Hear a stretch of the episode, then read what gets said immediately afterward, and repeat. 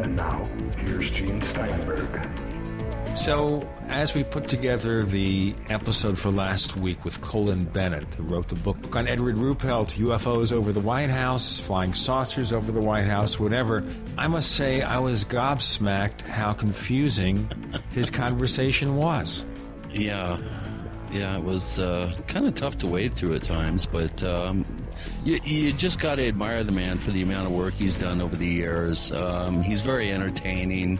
He's um, he's quite the character, and I really did enjoy the book. I, I felt his insight, personal uh, opinion about Ruppelt's process, uh, I think was spot on. I think he really brought up some very interesting points. I think his analysis of Ruppelt's process and, and the people around him was spot on. And uh, I think it's a real, you know, I think a, a good addition to, uh, you know, the whole Project Blue Book uh, historical sort of revisionism. I, I, I think it's a very, very good addition to it. He kept calling it Operation Blue Book, of course, but I won't worry about right. that. The thing is, of course, I don't know if I had as many insights into Ruppelt the man as opposed to Ruppelt as the executive in charge of Project Blue Book. That would have been nice, but then he never made an effort, I guess, to contact any members of his family or people who knew him. That was a little uh, puzzling and surprising, actually. Now that you mention it, it's kind of armchair research ad infinitum. I mean, you could have written emails. You could have tried yeah. to do a little Google research and said, okay, let's see now. What was the name of his wife? Can I find that person? Is she still alive? Did he have children? You know, what can we yeah, say? I think that would have fleshed out the narrative quite a bit. Um, I think he's really into uh, writing, and he's a very good writer, and some of his turns of phrase were quite memorable. Don't ask me uh, to recite one because I can't remember. Uh, Quite but, memorable, except that you couldn't remember one. Well, he's just very entertaining as a writer. And, you know, being an aspiring writer myself, I, I can really appreciate someone that's got some real writing talent, which he does, obviously. And one thing that we didn't talk about was the Ray Santilli uh, fiasco that uh, I think he was involved in helping unmask with Phil Mantel. But Um, I guess we'll have to have him back for another show and see if we can get some sort of uh, audio filter that'll clean up the uh, the gobsmacking. Right. Well, he was coughing a lot through the episode. We kind of clipped that out.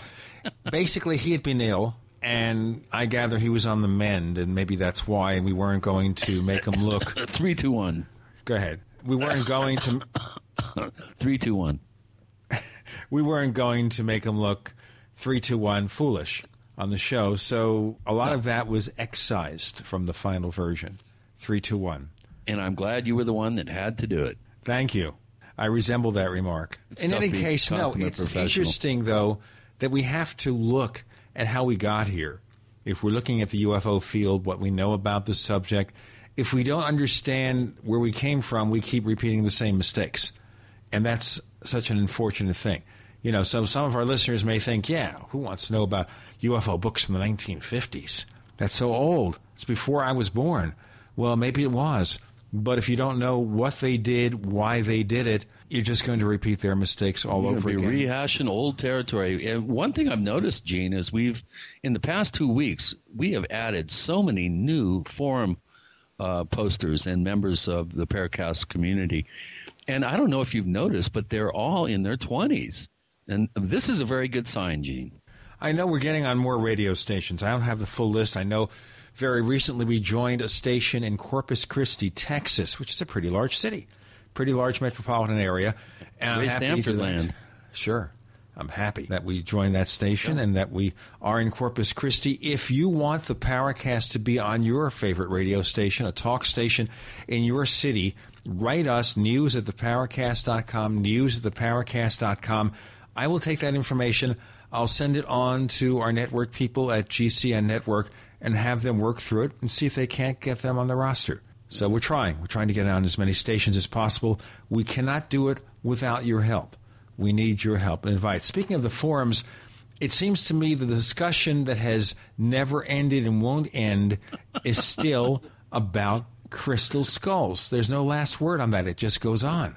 Well, we're going to have to get uh, who I consider to be arguably the top expert right now in the field in terms of non-scientist experts, uh, Stephen Mailer, who was Nick Nocerino's protege. Uh, Nick, of course, was the longtime, well-considered crystal skull researcher who pretty much wrote the book on the subject, uh, for better or for worse. But you're right, Gene. It's I, I'm just amazed. It's one of the largest threads that I've seen on the Paracast since I've become involved.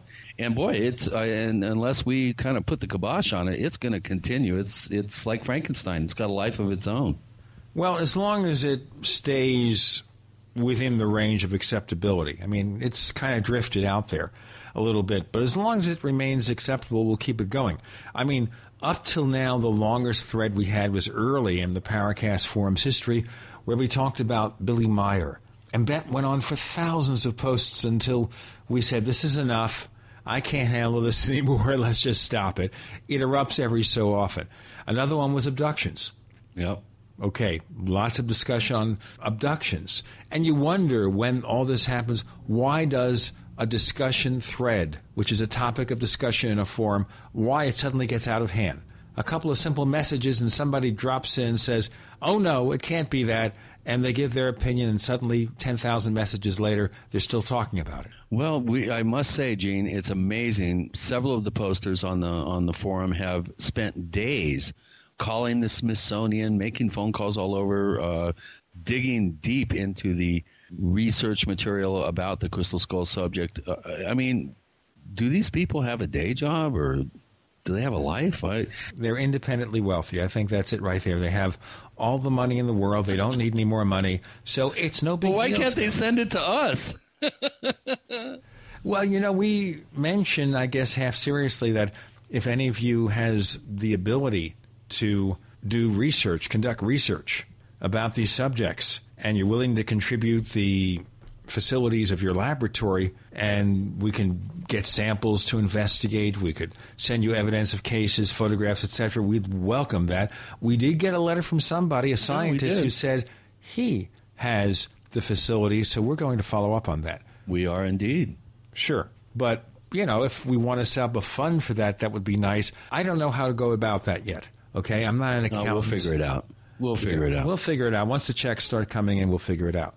There but we'll go. have to do it, you know, um, the fair and square, and make sure that the money's properly allocated.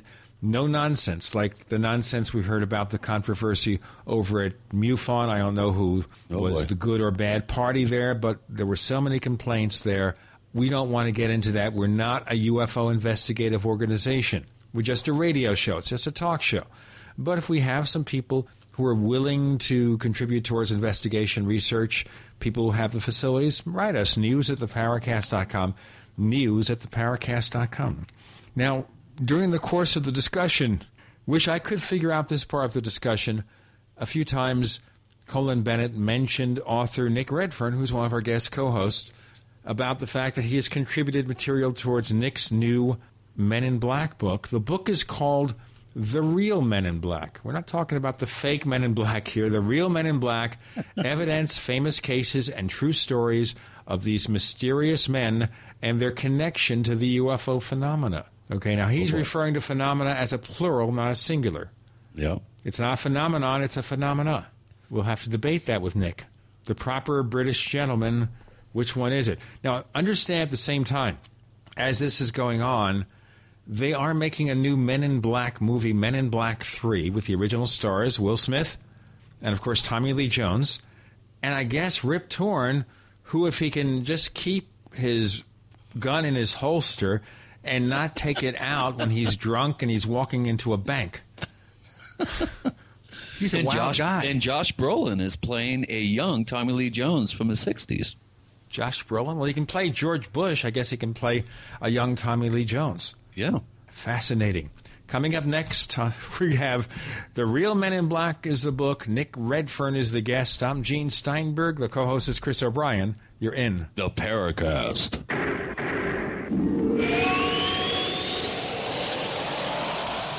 Okay, so who is watching your home when you're not there?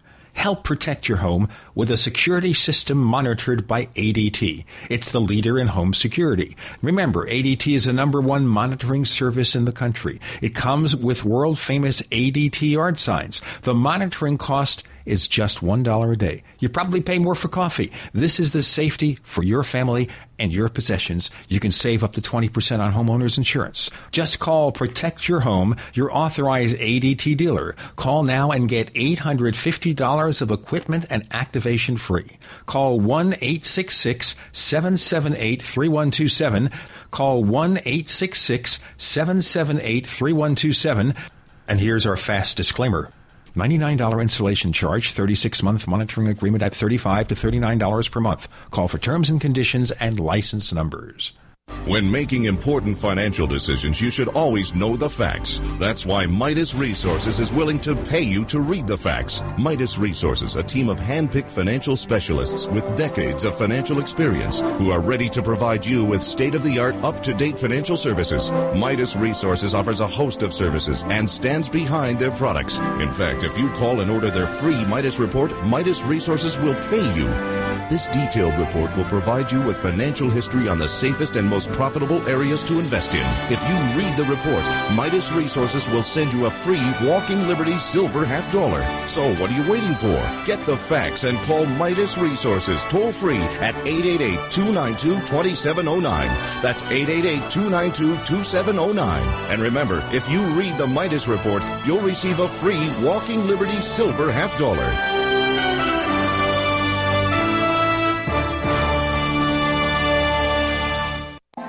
You've heard a lot lately about zeolite, but what is it and why do you need it? Zeolite is a beautiful, complex crystalline structure that encapsulates radiation and odors. Zeo King Zeolite naturally eliminates radiation poisoning your body may pick up from x-rays, security scanners, or nuclear fallout. Zeo King flushes environmental toxins absorbed from smoke, cell phones, and chemicals. So it detoxifies heavy metals including mercury, lead, and cadmium. Zeo King Zeolite helps boost your immune system, allowing your body to balance itself and cut off food supply to cancer and parasites. Order your Zeo King Zeolite now from zeo king dot com for only thirty-nine ninety-nine and receive a free month supply with every order. Call eight eight eight, four zero two, six seven seven nine. That's eight eight eight, four zero two, six seven seven nine. Or visit zeo king dot com. That's Z E O King dot com for natural elimination of radiation poisoning. For centuries, silver has been used as a powerful natural antibiotic, and as a listener to this station, you probably already know the benefits of using colloidal silver. With so many websites to choose from, finding a reputable, patriotic company with great products at affordable prices can be a difficult task. Introducing utopia silver dot com. utopia silver dot com carries the best, most effective, and most affordable colloidal silver and colloidal gold products in the industry. utopia silver dot com also carries products to fit your lifestyle, including weight loss, immune system defense, cleanses, herbs, joint and bone care, and much more. First-time customers using promo code G C N fifty will receive fifty percent off all colloidal products. Visit us today at Utopia Silver, that's U T O P I A Silver, utopia silver dot com, or call eight eight eight, two one three, four three three eight. That's eight eight eight, two one three, four three three eight, utopia silver dot com, taking back America's healthcare one American at a time. America's number one source for independent talk radio for over a decade. We are the G C N Radio Network. We want to hear from you. If you have a comment or question about the Paracast, send it to news at the paracast dot com. That's news at the paracast dot com. And don't forget to visit our famous Paracast community forums at forum dot the paracast dot com. Get in on all the action at forum dot the paracast dot com.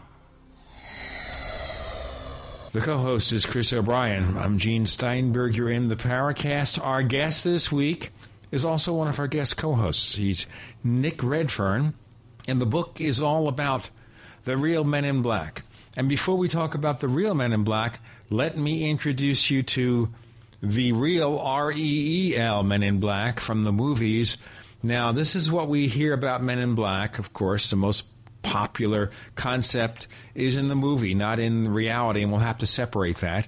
So from the movie, the original Men in Black movie, Will Smith was co-author and rap singer of this chorus. Here come the men in black, the Galaxy Defenders. Here come the men in black. They won't let you remember. Now, Nick Redfern, how do we separate the men in black from the graphic comic book, the movie, to the real men in black? Well, you know, I think in, in some respects it's actually a, a difficult job, purely and simply because, you know, when you have a movie and a, and a sort of a motif, if you like, that, if you like, that's so popular and powerful within Hollywood, many people's perceptions, particularly those who've come to the U F O subject post, you know, appearance of the film, their sort of views are created and sort of modified by the, you know, the nature of the movie. This, the idea that the Men in Black mystery is solely one revolving around government agents silencing U F O witnesses or researchers, when the reality is that it goes into sort of far stranger realms. And, uh, you know, all I guess we can really do is point out that, you know, the Men in Black movie, the comic book, yes, there is this aspect too, that in the real-life Men in Black stories, but there's equally far stranger aspects to it as well. Specifically here, I mean, originally when we heard about Men in Black in connection with the Albert K. Bender incident back in the early nineteen fifties, we thought of them as government agents who were just around to frighten people into shutting up about what they might know about U F Os. When did it deviate from that concept, which isn't so difficult to understand? Well, I think in some respects, you know, it's always been there, but it's been sort of under the radar a little bit, and people have just misperceived what the Men in Black mystery is about. I mean, you know, it's good you bring up Albert Bender, because chiefly he was the one person more than any other, arguably, who sort of gave birth to the whole Men in Black puzzle. Now, Bender was uh, an intriguing and and kind of weird character as well. He was steeped in not just ufological research, but also the realm of the occult, the supernatural, the paranormal, both in, fict, excuse, both in fiction and in fact. You know, he was someone who delved into Ouija boards, black magic, all sorts of things. And he actually lived in an offshoot of the attic of his stepfather's home, which was sort of um, replete with the requisite creaking floorboards, and he painted sort of graphic imagery of monstrous faces on the walls of the attic. He, he sort of lived in this sort of unusual environment, doing U F O research, dabbling in the occult. The story was that after he set up this group called the International Flying Saucer Bureau in the early fifties, which actually reached almost like stratospheric heights. Um, I think what do we mean by stratospheric? How big? Well, I mean, his group. You know, most people set a U F O group up in the little town or the city where they live, and they have monthly meetings where fifty people will turn up. What happened was with, with Bender's group was it actually attracted interest from all around the world, and there were chapters in Britain, in Australia, you name it, you know, in the developed world, there were chapters. And his newsletter literally, you know, went out to hundreds of people. And the group became, I guess, like a major force within the entire U F O field for a brief time.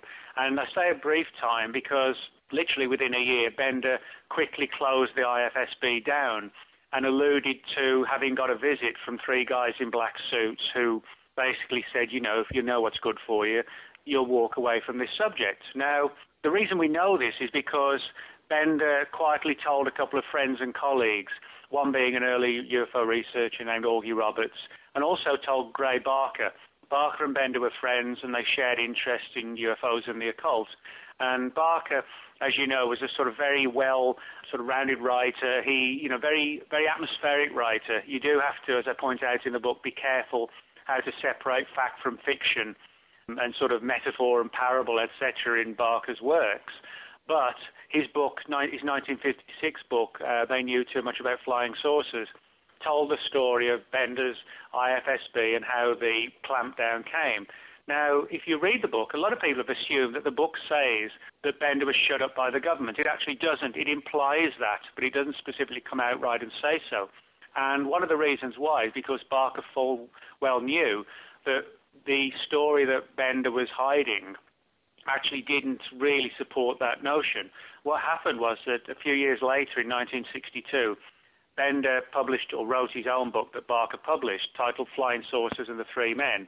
And in this book, Bender's M I B, a sort of far stranger, they're the sort of definitively weird, pale-faced, glowing-eyed, sometimes men in black, wig-wearing, makeup-wearing characters that seem more ominous and unsettling than the government side of things. And he said that he would, those entities would literally sort of manifest in the attic, and he'd go into almost like an altered state where he would smell like fire and brimstone, he'd feel dizzy and nauseous, the room would start to spin, and suddenly the Men in Black would appear. He said that these were the entities that told him to quit U F O research. So, in other words, he was a contactee. Well, yeah, I mean, you could you, you could you could argue he was a contactee, but I think the important thing is that even Bender's story, which kicked off the Men in Black mystery, does point out that, you know, although there is a government angle to this, and ironically, where the Bender story gets confusing is that I used the Freedom of Information Act and found that the F B I had actually opened files on both Bender and Barker, even to the extent where there's one document in the file that I reproduce in the book, which talks about how none other than J. Edgar Hoover ordered one of his agents to get hold of Barker's, they knew too much about flying saucers. So, you know, on the one hand, we have Bender talking about being visited by paranormal, almost, Men in Black, and yet we have the F B I, who at that time wore suits and fedoras or Homburg hats, et cetera, also taking an interest in Bender. So this is why it gets into such confusing and overlapping areas, I think. But with Bender, can we take him seriously, or did he just write that book, and I gather Barker probably did heavy editing of it? Did he write that book just to answer the questions, or just to have a little notoriety because of his interest in horror films, the paranormal, et cetera? Well, I mean, that, that's a good question. It's one, you know, that I also raise in the book. There's, you know, I, I don't shy away from the fact that this entire issue is steeped in, in major controversy. Now, for example, you know, as I said, th- there's no doubt that Bender set up the organization and, and that it did reach, you know, big heights. And bear in mind, this was also at the time when the C I A's Robertson Panel was recommending that, you know, the yearly new U F O groups in the U S should be watched carefully, you know, for any issues relative to patriotism or infiltration by the dreaded Ruskies, et cetera. And so, you know, on the one hand, some people speculated that Bender actually got a visit from government people, but then kind of modified this into a fantastic tale of a meeting with occult Men in Black, either to gain notoriety or because he was fearful of actually telling the truth and getting into, into trouble with the F B I. But enough of the story had leaked out to where he had to say something. I'll tell you what, we'll so, get into more of Albert Bender, the real Men in Black, and lots more with Nick Redfern. I'm Gene Steinberg. The co-host is Chris O'Brien. You're in the Paracast.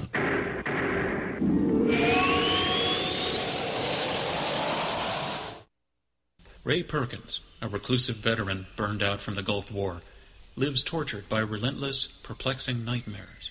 Nightmares of a horrific battle in deep space and of a mysterious woman suffering in agony for her devastated world. A woman not yet born, calling across centuries to him.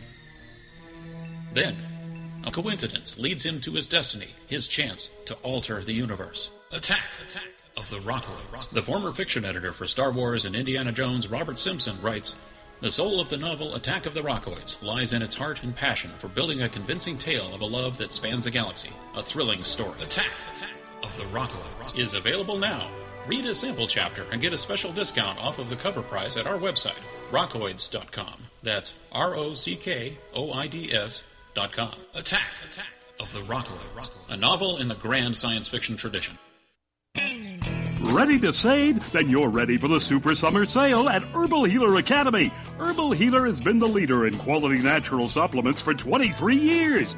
Log on to herbal healer dot com and take advantage of Herbal Healer Academy's incredible savings on five hundred parts per million colloidal silver, the best pharmaceutical grade available, and all sizes on sale. Super Male Plex with Uhimbi and Super Femplex for summer toning. Buy glucosamine chondroitin sixty caps, summer sale priced at only twelve dollars. Colon Enhancer two hundred fifty caps, summer sale priced at just eighteen dollars. And if your brain's a little foggy, we have a great supplement on sale called Memory Power. Log on and hit the postcard specials link for more super summer savings at herbal healer dot com. As always, new customers get a free catalog with first order. Herbal Healer Academy, healing the world with nature one person at a time. If you drive for a living, you don't get paid to stop or wait in line. Keep your wheels moving with Pre-Pass. Bypass way stations, fly-by port of entry facilities. Stay moving at highway speed while the guy without Pre-Pass waits in line. Save time, save money. Call eight eight eight, four oh one, PASS to try Pre-Pass free. That's eight eight eight, four oh one, PASS. Hi, this is Ted Anderson. Have you ever wondered why banks, stockbrokers, investment advisors won't talk about gold I R As? They've been available since nineteen eighty-six, yet the financial industry won't recognize the value of gold for your retirement. Gold has outperformed paper investments, yet no word about I R As. If you would like to have gold for your retirement, call eight hundred, six eight six, two two three seven. Don't get left behind by rising inflation and low returns. Call eight hundred, six eight six, two two three seven. Secure your future and call one eight hundred, six eight six, two two three seven. The American people think they live in a constitutional republic. Land of the free, home of the brave. Right. Just try those lines on the judge when you get a ticket or have to deal with a big bad I R S. Instead, use escape harassment dot com. Since nineteen seventy-two, our volunteer group of researchers and educators have successfully taught how to escape tickets by law, and it works. Escape Harassment has three different steps to follow, depending on where you are in the ticket process. Learn how to escape tickets, I R S, or court proceedings before you go to court. For free, three-minute pre-recorded information and F A Qs, call this toll-free number, one eight seven seven, four five seven, four five seven nine. nine zero zero nine. That's eight seven seven, four five seven, nine zero zero nine. Or go to escape harassment dot com and see our money-back guarantee. That's escape harassment dot com. Remember, Escape Harassment works. Are you tired of searching for great talk radio? Something more important. Search no more. We are the G C N Radio Network.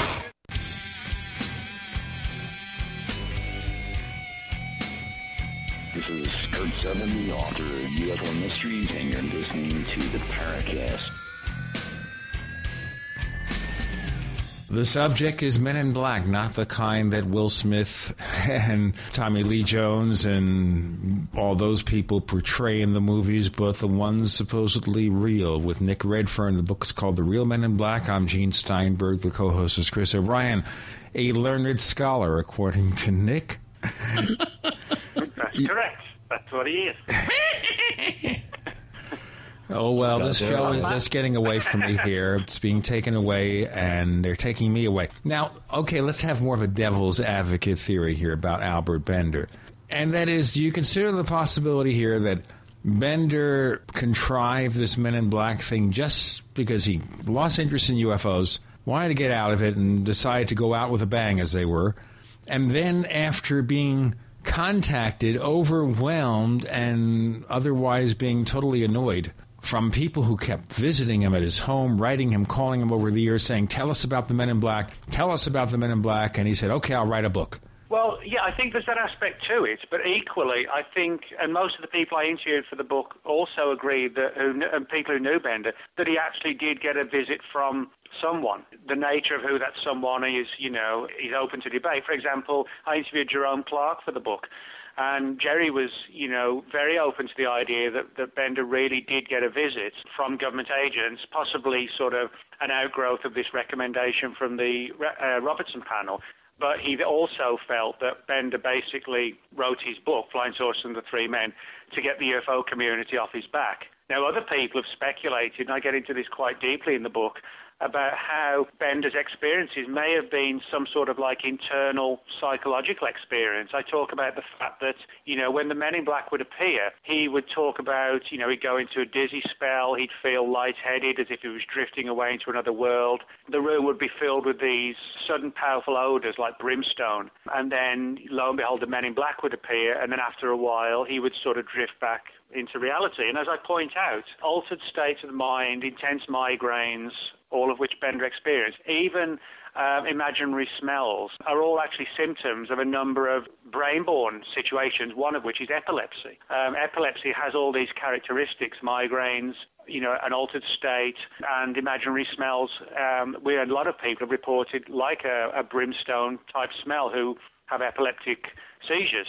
Now, I'm not saying he definitely had epilepsy, but when we look at these aspects and characteristics of how the Men in Black would appear and the physical effects it would have on Bender, I don't think we can rule out that the idea that he wasn't a hoaxer, that he was genuinely reporting something, but a lot of it may have been born out of a, a brain-born psychological condition con, uh, linked with his own subconscious worries about having actually been visited by government agents, and it all sort of spilled out into almost like a, a waking dream type scenario that may have had even some sort of external reality to it, who knows? But I, I don't think it's as simple as he just wanted to quit the subject, so he wrote a book and saying, this is why I quit, now leave me alone. Now, I remember in my early years that Bender appeared before Jim Moseley's discussion group in New York after the book came out. After that, I heard nothing from Bender. Did he just get out of it totally after that? Oh, yeah. I mean, yeah, he, he just quit the subject. I mean, this is the interesting thing. I mean, you find often in ufology, people quit it, they come back to it, or if they don't, you know, they'll write their memoirs years later, or they'll still stay in touch with people in the field and say, hey, you know, what's the latest news? That sort of thing. But Bender didn't. You know, when he said he was walking away, he walked away. You know, he, he surfaced from time to time again in other areas, uh, but certainly not in the entire, in the U F O subject. I mean, it was a case that he just did not want anything else to do with it at all. You said in other areas, how so? Um, well, one of the things he was actually interested in was the music of Max Steiner, and um, that was something that um, he got involved in quite deeply in and around Los Angeles, and um, you know, people would see him from time to time. You know, there were stories people would try and photograph him or call him up, but he, you know, he just did not want anything to do with this at all.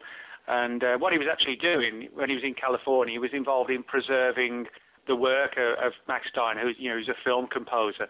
And um, essentially, he just did not, you know, he would not speak to anyone who approached him about the U F O subject. And uh, and I think, you know, this, to me, does speak certain volumes in the sense that if he just wanted to quit, you know, it would be, well, okay, I've quit, leave me alone. It wasn't. It was almost like a terror-induced reluctance just not to talk about it. He just did not want to go down that path anymore. Okay, so we don't know, of course, what really happened to Bender, but do you think that the government really had people who'd run around and suggest to U F O witnesses or U F O club heads, hey, don't talk about this? Well, yeah, I mean, th there's no doubt if we, if we look at things from the historical perspective of when Bender kicked things off. You know, as I said, I don't think the fact that Bender was at the height of his work in fifty-two and fifty-three, that it's coincidence. This was the very same time frame that the Robertson Panel was recommending, hey, you know, we need to watch these early U F O groups to see if they've been infiltrated, you know, um, directly or indirectly, what their patriotism or not isn't with respect to the United States, watch them closely and report back.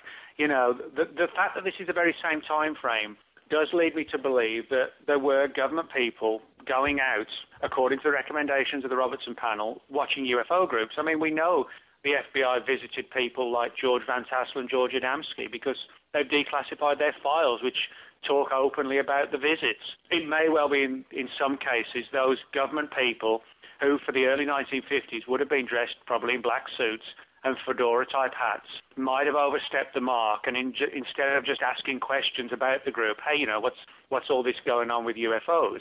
What are you doing? They may have overstepped the mark and made a veiled warning, and some of these stories may have sort of nurtured the Men in Black mythology. And I do wonder if that is what happened with Bender, but then, you know, if he did have some sort of condition of the brain and all these subconscious worries about, you know, being visited from the F B I, which might have been fairly traumatic for him, spilled out into some sort of, you know, obscure but nevertheless significant altered state in which this whole scenario plays out in his mind when he possibly is in an altered state, but it is based on a reality that becomes distorted through his subconscious fears, et cetera. Okay, so where did the Men in Black begin? Was it with Bender, or are there other cases predating Bender that yeah. involve people like this? Well, you know, there are. You know, I, I, I primarily began with Bender in the book, chiefly because, you know, he was the one person more than anybody else who kicked off the mystery, and then Barker certainly, you know, took it to even bigger levels in three years later in nineteen fifty-six with his book. But if you look back into certainly U F O law from forty-seven, the sort of the notorious Maury Island case in Tacoma, where allegedly like a fleet of U F Os were seen over the harbour at Maury Island, and one supposedly exploded and uh, rained debris down onto the shore and into the waters.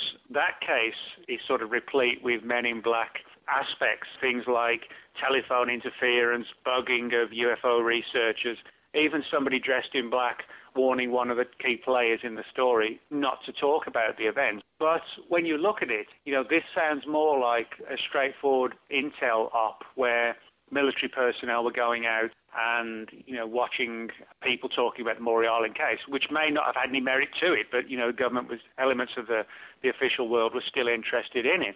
Well, but, they did. They you know, did. They sent Air Force officers to collect yeah. physical evidence, uh, and they were yeah, killed in a, in a in a mysterious plane crash.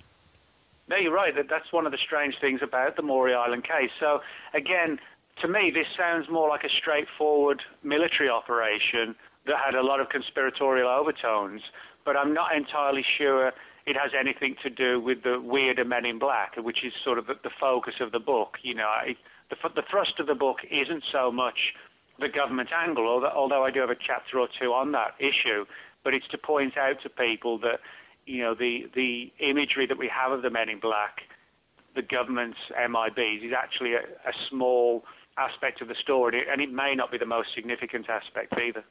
Well, Nick, you also bring up, uh, and I think insightfully so, that all down through history, there have been figures associated with unusual occurrences, warning people, and oftentimes they're dressed in black. I'll tell you uh, what, we'll you... get into these historical Men in Black soon. In our next segment, we have Nick Redfern. The book is The Real Men in Black. I'm Gene Steinberg. The co-host is Chris O'Brien. You're in The Paracast.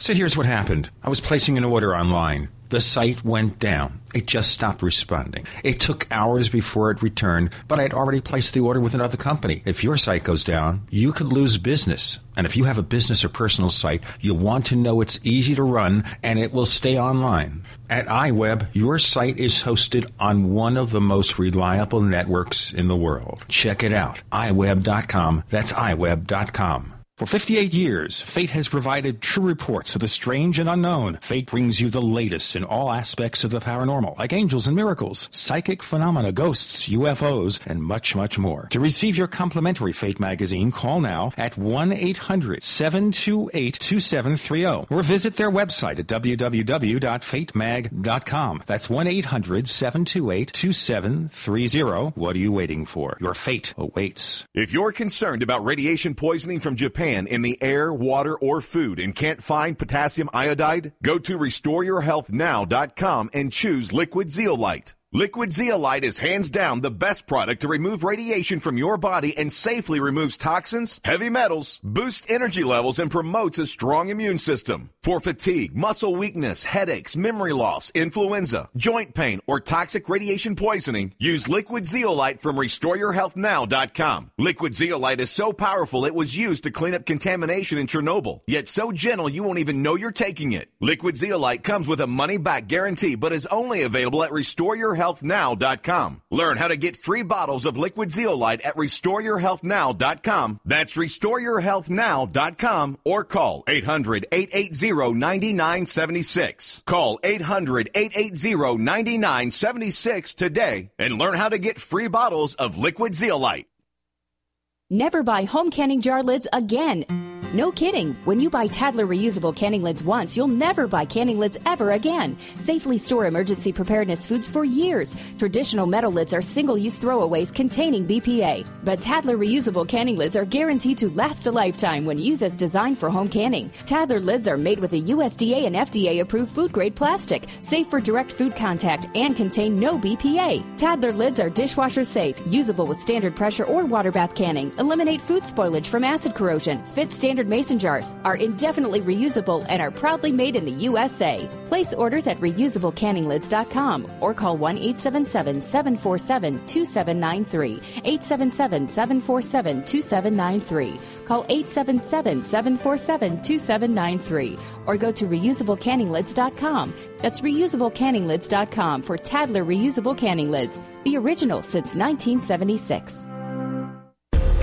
G C N listeners, why have you been hearing so much about Dermatol, the all-natural, all-purpose first aid spray? Because it's the must-have first aid product you need in your preparedness kit. Dermatol is made in America by Americans who know there's a more affordable, natural way to treat cuts, burns, bites, rashes, shingles, boils, and many other skin problems. Dermatol is gentle enough for diaper rash, powerful enough for bed sores, and harmless to the eyes and mouth. It's great for the whole family, even your family pets. Dermatol is antimicrobial, antifungal, antiviral, and not diminished by freezing, extreme heat, or years in storage. Dermatol is an absolute must for any first aid or preparedness kit. Dermatol's soothing, rapid restoration of injured skin is so effective, it's guaranteed. Order yours today. Call eight hundred, two one seven, six six seven seven. eight hundred, two one seven, six six seven seven. That's eight hundred, two one seven, six six seven seven.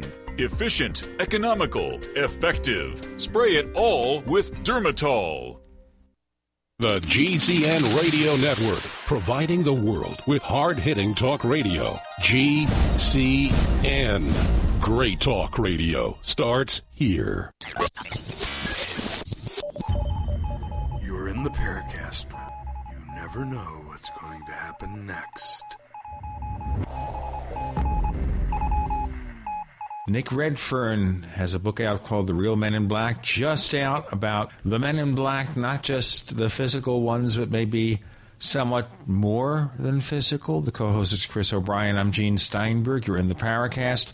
Before we broke, Chris was posing this fascinating question about historical men in black. You want to continue with that question, Chris, before we get the answer? Well, I, I think it's pretty simple that um, there have been reports uh, down through history, whether they're credible or not. Um, I think at this point is beside beside the point. But figures dressed in black have figured prominently in some pretty interesting uh, incidences that have been supposedly documented and recorded down through history. You want to address that a little bit, Nick? Yeah, sure. I mean, this is an interesting thing, is that when the more we look back into this mystery, we find it's not just a modern-day one. It's a very old one, but it seems that the what we have today is more of like a modern-day motif of a very ancient puzzle, if you like. Now, to give you a classic example, in nineteen oh five, um, there was a wave of U F O encounters in Wales, in the United Kingdom. These were essentially, if you read the original newspaper reports, they sound like typical ghost lights, you know, like the Marfa lights or something along those lines that were seen late at night in sort of the dark hills and valleys of Wales. And, you know, people at the time weren't talking about U F Os, and they thought it was something supernatural or paranormal. One of the newspapers that reported on this quite extensively was called the Barmouth Advertiser.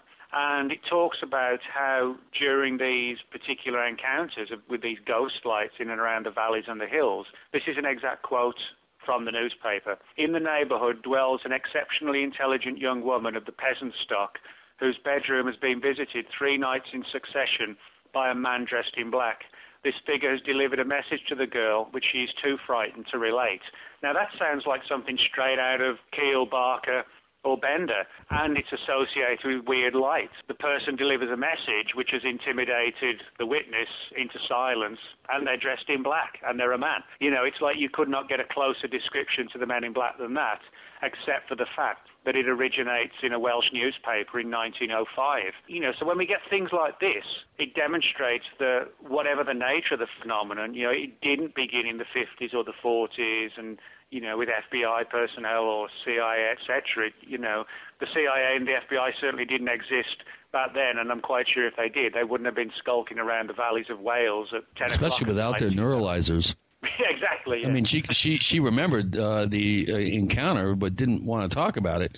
So evidently, uh, they left their neuralizers back at headquarters. Yeah, that's sort of like a big no-no. Gotta watch so, out yeah, for I mean, those neuralizers. Yeah, exactly. We get so fried brain. Like, you know, neuralizers well, might guess, be like uh, a cell phone. We know that cell phones now can fry your brain.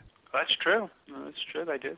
That's why uh, you know using a using a cell phone. You know, some people say is not the best thing, which uh, I don't know. We all use cell phones. I guess in fifty years, if we've all got brain cancer, we'll know they were right. So put it on speaker, dude. Mm-hmm. But yeah, I mean, this is just one example of you know an old report. There are also reports that sound just like the Men in Black of mysterious characters turning up in sort of the fifteen and sixteen hundreds.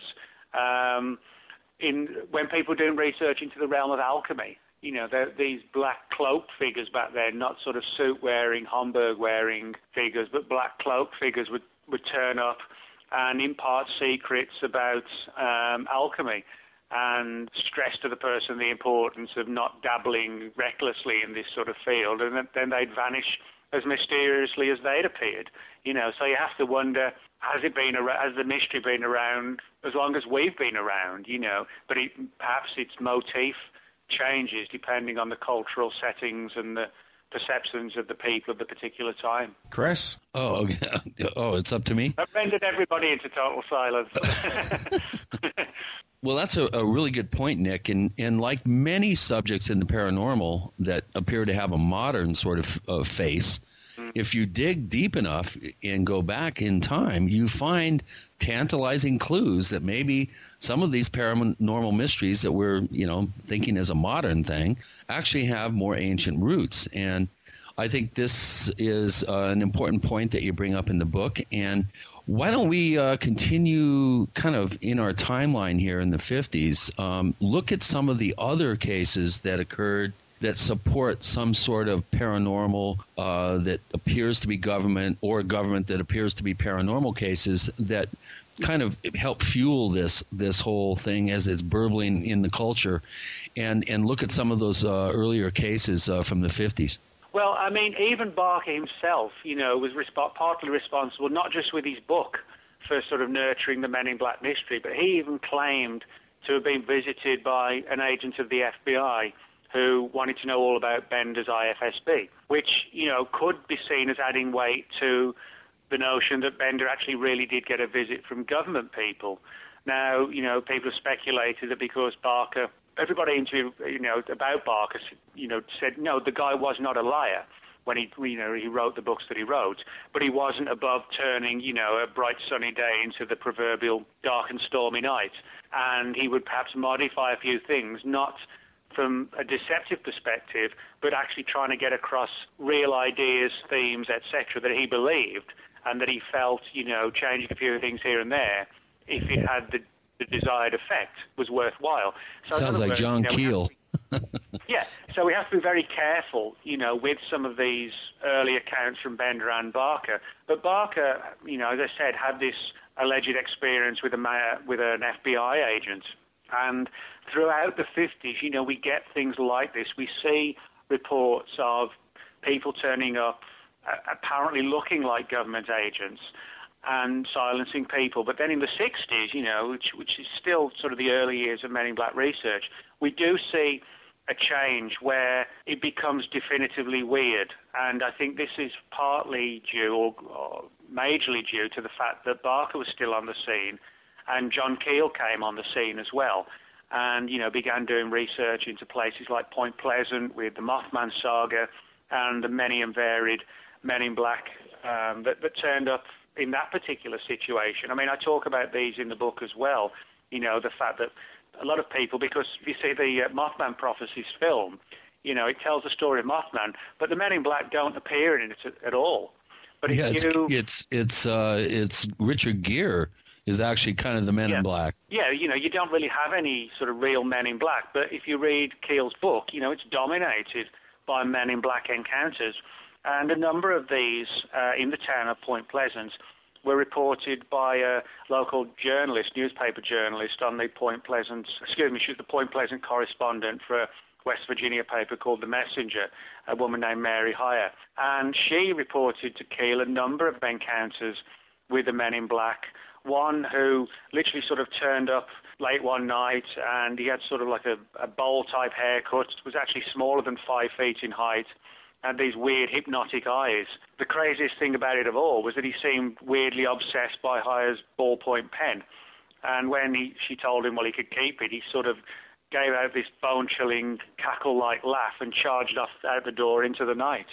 You know, this is just sort of the, the bizarre things that we get in these Men in Black reports. You know, there's they sort of almost thrive on absurdity, if you like. Sounds like a trickster to me, Gene. And you know what? Another question I'd ask here, then, is we know, of course, that Gray Barker and especially John Keel were probing into these Men in Black cases, especially cases where the Men in Black did not seem to be government agents, but something altogether different. Do those cases exist outside of their investigations of them? Do they persist after Keel and Barker left the scene? Well, yeah, they do. I mean, I'll, I'll give you another a quick example of, of Keel's involvement, if you like, which is a really very, very strange story. But just before I get to the issue of, you know, whether they existed after they finished their investigations, one of the people I interviewed extensively for the book was Brad Steiger, because Brad, who's still, you know, a big player on the scene today, he was around, um, you know, back in the early to mid-sixties when the sort of the second wave of Men in Black law, if you like, w- was really taking off. And he got to know people like Keel, Barker, um, Jim Moseley, Alan Greenfield, people like that.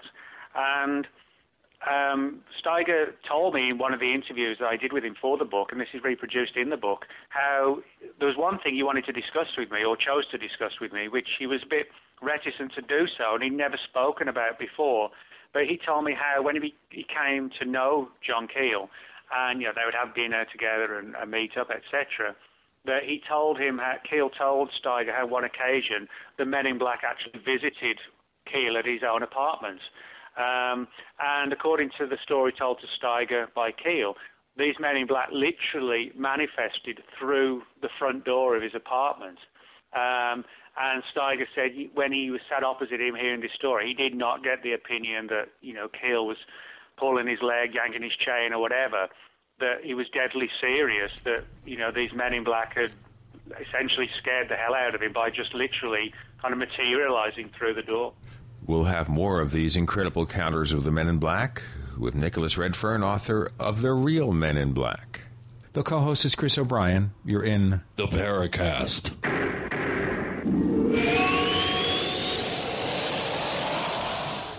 Hi, this is Ted Anderson. If you'd like to listen to G C N programs on the go, I have great news. G C N has created a Droid and iPhone application, and it's free. Just as easy as going to G C N live dot com, click on the banner, and download. Before you know it, you'll be listening to your favorite hard-hitting G C N shows, live or on demand, right on your Droid or iPhone, twenty-four seven and on the go. So download the Droid and iPhone app free by clicking on the banner at G C N live dot com. Thanks again for listening to G C N live dot com. Again, that's G C N live dot com. Hi, this is Ted Anderson. Have you ever wondered why banks, stockbrokers, investors, investment advisors won't talk about gold I R As? They've been available since nineteen eighty-six, yet the financial industry won't recognize the value of gold for your retirement. Gold has outperformed paper investments, yet no word about I R As. If you would like to have gold for your retirement, call eight hundred, six eight six, two two three seven. Don't get left behind by rising inflation and low returns. Call eight hundred, six eight six, two two three seven. Secure your future and call one eight hundred, six eight six, two two three seven.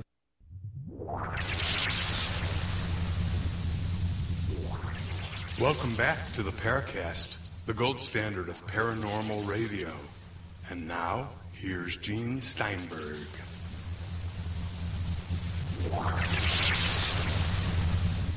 I want to remind you that we're still working on these ideas for a premium service, the Paracast Pro. We welcome your suggestions, special interviews, special videos, lots more stuff in the wings. Let us know what you think about all of this. Write us, news at the paracast dot com. That's news at the paracast dot com. We have Nick Redfern. He's author of a book called The Real Men in Black, subtitled Evidence, Famous Cases and True Stories of These Mysterious Men and Their Connection to U F O Phenomena. And he's not talking about the lyrics of Will Smith's Men in Black song from the movie. The co-host is Chris O'Brien. I'm Gene Steinberg. You're in the Paracast. Before we broke, you were telling us a story, and the story is that these Men in Black, in a sense, materialized in his apartment in New York, right? Where he said, for example, that he was talking to Brad Steiger about this, and he said that the three Men in Black materialized in his New York apartment. Would you go on? Yeah, sure. Well, this is sort of one of the strangest stories and, and surprising stories. You know, I never anticipated getting anything like this. Um, when I interviewed Brad Steiger, because he was sort of a key player, well, he still is a key player in the phenomena today, but certainly, you know, he was one of the earliest players in the in the second wave of Men in Black encounters in the nineteen sixties, and got to know people like Jim Moseley, John Keel, Alan Greenfield, all the early people in M I B research. And Brad told me there was a story that was given to him by Keel that he felt a little bit reticent about telling, but he said because Keel had told him personally, um, you know, he, he felt now was the time to relate it. And he said that how on one occasion Keel had told him that, that Keel himself had had an encounter with the Men in Black. We already covered that in the previous segment, Nick. I don't want to repeat it. I just want to go to the point where they appear in his apartment. Go ahead. Oh, okay. Well, the Men in Black appear in Keel's apartment, and essentially, you know, there's there's a threat made. You know, it's sort of an intimidating thing about, you know, this isn't an area to be digging into or delving into. And the the story was that, you know, it really did spook um, Keel. You know, it certainly didn't make him quit his research, but the fact that these M I B appeared, you know, made the usual veiled threat and then kind of ethereally vanished as weirdly as they'd first appeared, made him realise, and made Steiger realise as well, that this wasn't just, you know, some sort of government psychological operation, that there was a far weirder thing going on. And you're sure certain here that Keel, at least as far as Steiger is concerned, was not pulling his leg? Steiger told me that he was absolutely convinced that Keel, from his mannerisms and the way he related the story, was telling him an, an absolute truth, you know, that, that Keel fully believed Uh, this experience occurred and, and related it as it occurred to Brad. Chris? Well, that kind of would explain some of Keel's post, uh, you know, Mothman prophecy work as being, you know, he kind of ratcheted up the paranoia, I think, in the man. He seemed to get uh, a little twitchy after that. Uh, do you see any other, uh, I mean, you've researched this subject so extensively, um, do we have any other clues that Keel may have had other encounters with Men in Black, or was warned off particular um, investigations? Of course, you know, Mothman is filled with these weird yeah. phone calls, arriving at a motel uh, just by chance. He wanted to, you know, stop uh, for the night, and he'd arrive at the hotel, and there'd be a message waiting for him, and he picked a, uh, the motel at random. This is this is like the area, I think, where we get into more of a paranormal version of the Men, men in Black that, that almost seem to be time based uh, in nature. And I'm I'm sure we're going to cover the whole, you know, time traveler potential uh, in this uh, show. But do we have any other indications that Keel was visited subsequently to uh, to the to the Mothman uh, investigation? Well, we don't have hard evidence that he was visited, but, I mean, you do make a good point when you point out that I think one of the things Keel realized was that the more he delved into the phenomenon, the more the phenomenon began to get its grips into him. And, you know, you rightly point out, and as I note in the book, you know, he would go on investigations and have these weird events, weird synchronicities happen, pulling up a hotel and then finding somebody calls him in a weird mechanical voice on the phone when no one knows he's there. You know, there was mail interference, extensive telephone interference. And I think reading Keel's work, you begin to realize that he he he was clear on one thing, that when you look into this phenomena, somehow it realizes you're looking and it turns the tables. And I think Keel alludes to this throughout his work and, you know, purely and simply because it happened to him. And I think because of this largely unknown story told by Brad Steiger, then I think this has to have had some sort of bearing upon Keel's conclusions. You know, if if he wasn't pulling anybody's leg or whatever, or wasn't hallucinating, and three shadowy figures really did materialize in his room, then to me that would fully explain why his writings from then on were went down the pathway that sort of extended far away from, you know, nuts and bolts U F Os or Mothman is just a flesh and blood animal or Bigfoot's a flesh and blood animal. You know, his entire writing from then on pretty much was down the pathway that, no, this is definitively paranormal, regardless of how we define what the paranormal is or isn't. It also sounds like it became definitively paranoid mm. because of fear that something bad was going to happen.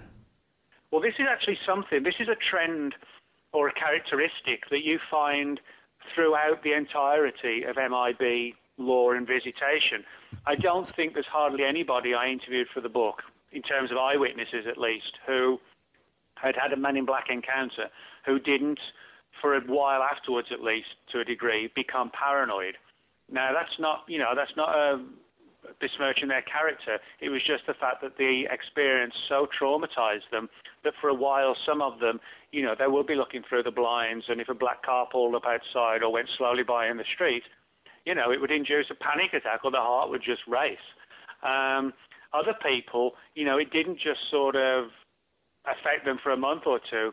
You know, it had major long-standing effects to where they almost plunged into kind of like a post-traumatic stress disorder.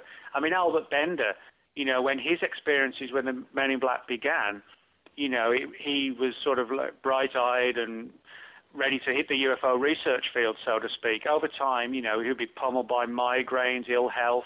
He developed um, a totally illogical fear of developing cancer when he was only a, you know, very young man. Um, you know, he would see shadowy entities, even in the cinema when he would go on, on a Saturday night. You know, he was... He claimed to have seen sort of Men in Black type characters sitting in the corner in the shadows of the old theatre when he'd be there watching films.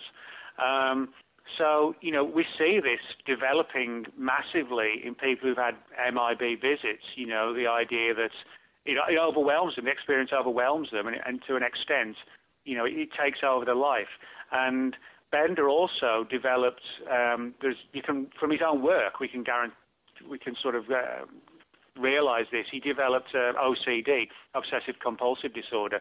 He actually points out in his book how in his office everything had its own place, and he could immediately tell if anything had been moved even slightly, and he would even get really irritated if friends visited and picked something up and didn't put it up back in its exact place. You know, and that's like a, a classic O C D yeah, symptom, which is often which is often provoked when somebody has a traumatic event, and controlling their environment helps them to ease that trauma. So, well, this you know, is an interesting case here, then. And can we look into a whole case history of people with O C D that something frightening precipitated those particular well, reactions or behavior? Well, I mean, I wouldn't try to, you know, claim to be a psychologist, psychologist or psychiatrist or anything like that. But I think, you know, a lot of long-standing psychological conditions do have a basis in, you know, one underlying incident or event. Um, I mean, I'm not going to name names, but I mean, I'll give you a classic example. It had nothing to do with ufology, but it does have a bearing on, you know, the question you brought up. I, I'll tell you what, I'll ask you to recite that case in our next segment. Okay. We have Nick Redfern. The book is called The Real Men in Black. I'm Gene Steinberg. The co-host is Chris O'Brien. You're in the Paracast. Whoa!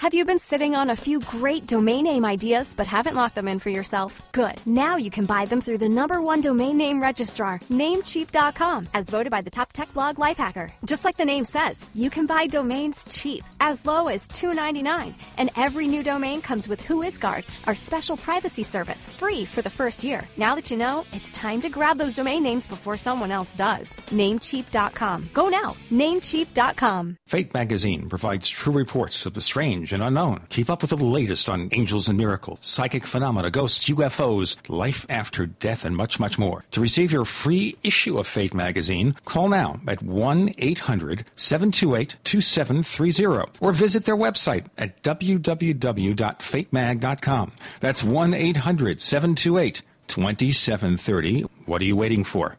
Your fate awaits.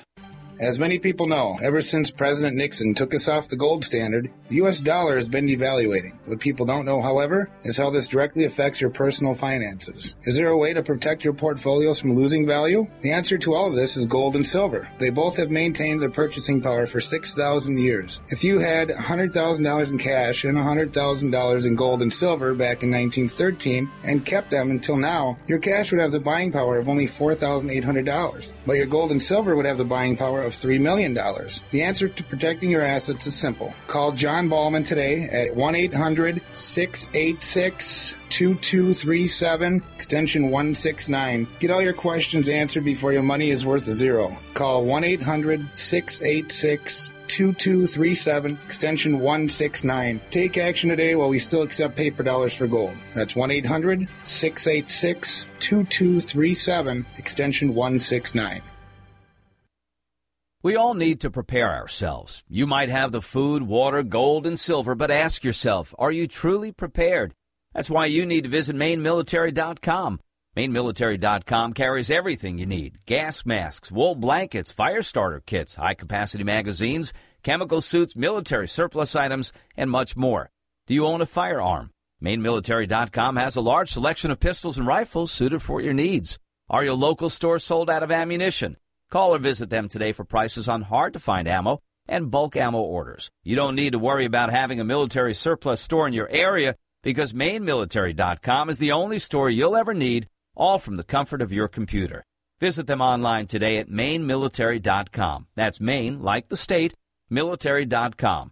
Or call them at one eight seven seven six zero eight zero one seven nine. That's one eight seven seven six zero eight zero one seven nine. If you drive for a living, you don't get paid to stop or wait in line. Keep your wheels moving with pre-pass. Bypass weigh stations, fly-by port of entry facilities. Stay moving at highway speed while the guy without pre-pass waits in line. Save time, save money. Call eight eight eight four zero one PASS to try pre-pass free. That's eight eight eight four zero one PASS. Hi, this is Ted Anderson. Have you ever wondered why banks, stockbrokers, investment advisors won't talk about gold I R As? They've been available since nineteen eighty-six, yet the financial industry won't recognize the value of gold for your retirement. Gold has outperformed paper investments, yet no word about I R As. If you would like to have gold for your retirement, call eight hundred six eight six two two three seven. Don't get left behind by rising inflation and low returns. Call eight hundred six eight six two two three seven. Secure your future and call one eight hundred six eight six two two three seven. America's number one source for independent talk radio for over a decade. We are the G C N Radio Network.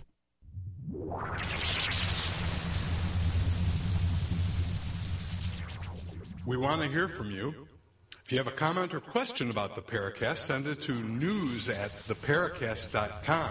That's news at the paracast dot com. And if you want to catch up on past episodes, we have hundreds of shows for you to download direct from the paracast dot com. That's the paracast dot com. Or check us out on iTunes. I will not tell you where that laughter came from. Dang, Nick. You're scaring me. You're, you're raining on my Paracast parade here.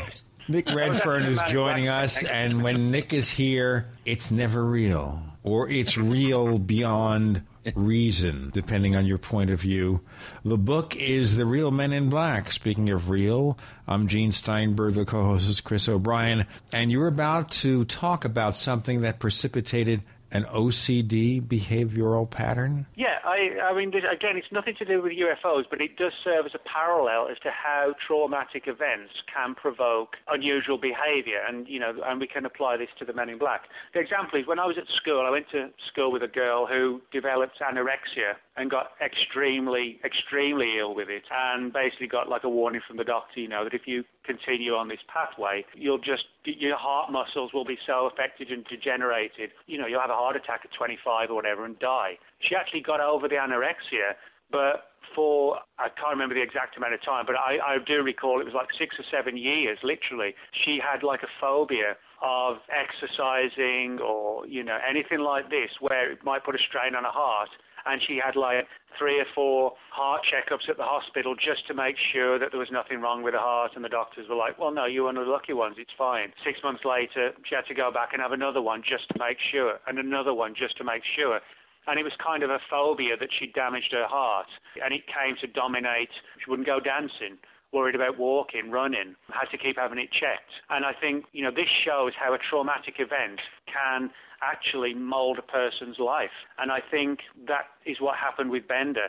You know, it was so traumatic, whatever it was, that it had an effect on his entire outlook with respect to U F Os, his subconscious, which may have had a bearing on how these entities manifested, maybe. And we find that in other witnesses, you know, as I said, the twitching the curtains, worrying that there's a black car outside. It, you know, it's all sort of symptomatic of, of a similar psychological issue, issue that has like a an initial starting point. Nick, one of the things that we do here at the Paracast, as you well know, is introduce a thread on the forums that allows our forum posters to pose some questions. And before we get too far down the pike here in the show, I'd like to um, introduce a few questions that we've had uh, posted from the forum. So, you know, you mentioned uh, this is from Oceans Lost, who is a, uh, a fairly new member of the Paracast forum. And um, I want to change tact a little bit here and go back into the history of this, and, and especially in, in the British Isles. My question is, Nick, have there been any reports in England at all? Being English as well, I haven't heard of any, and if there are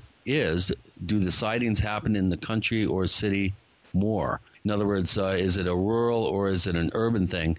You did mention the Wales, you know, reports from nineteen oh five. Are there any other outside of the U S cases, let's say, uh, just to kind of cast a, a broad net here, where we have fairly well-documented uh, reports or people going on the record saying that Men in Black ha- have visited them outside of the U S? Oh, yeah. I mean, there's a number of significant cases. You know, you can find cases from Australia. I talk about in the book Australia, Mexico, Puerto Rico, the U S, Britain. I mean, to give you an example from Britain, you know, originally where I'm from, so, you know, I know of a number of these cases.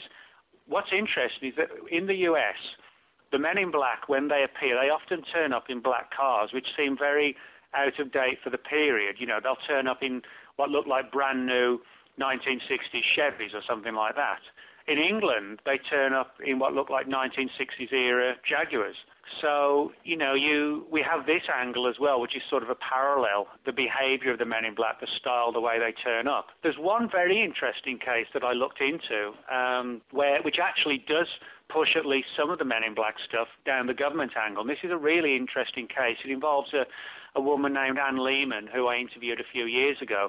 And she told me how in, the, in nineteen sixty-two, she was living actually in a countryside area, very rural area, and she'd seen this um, strange light going across the sky.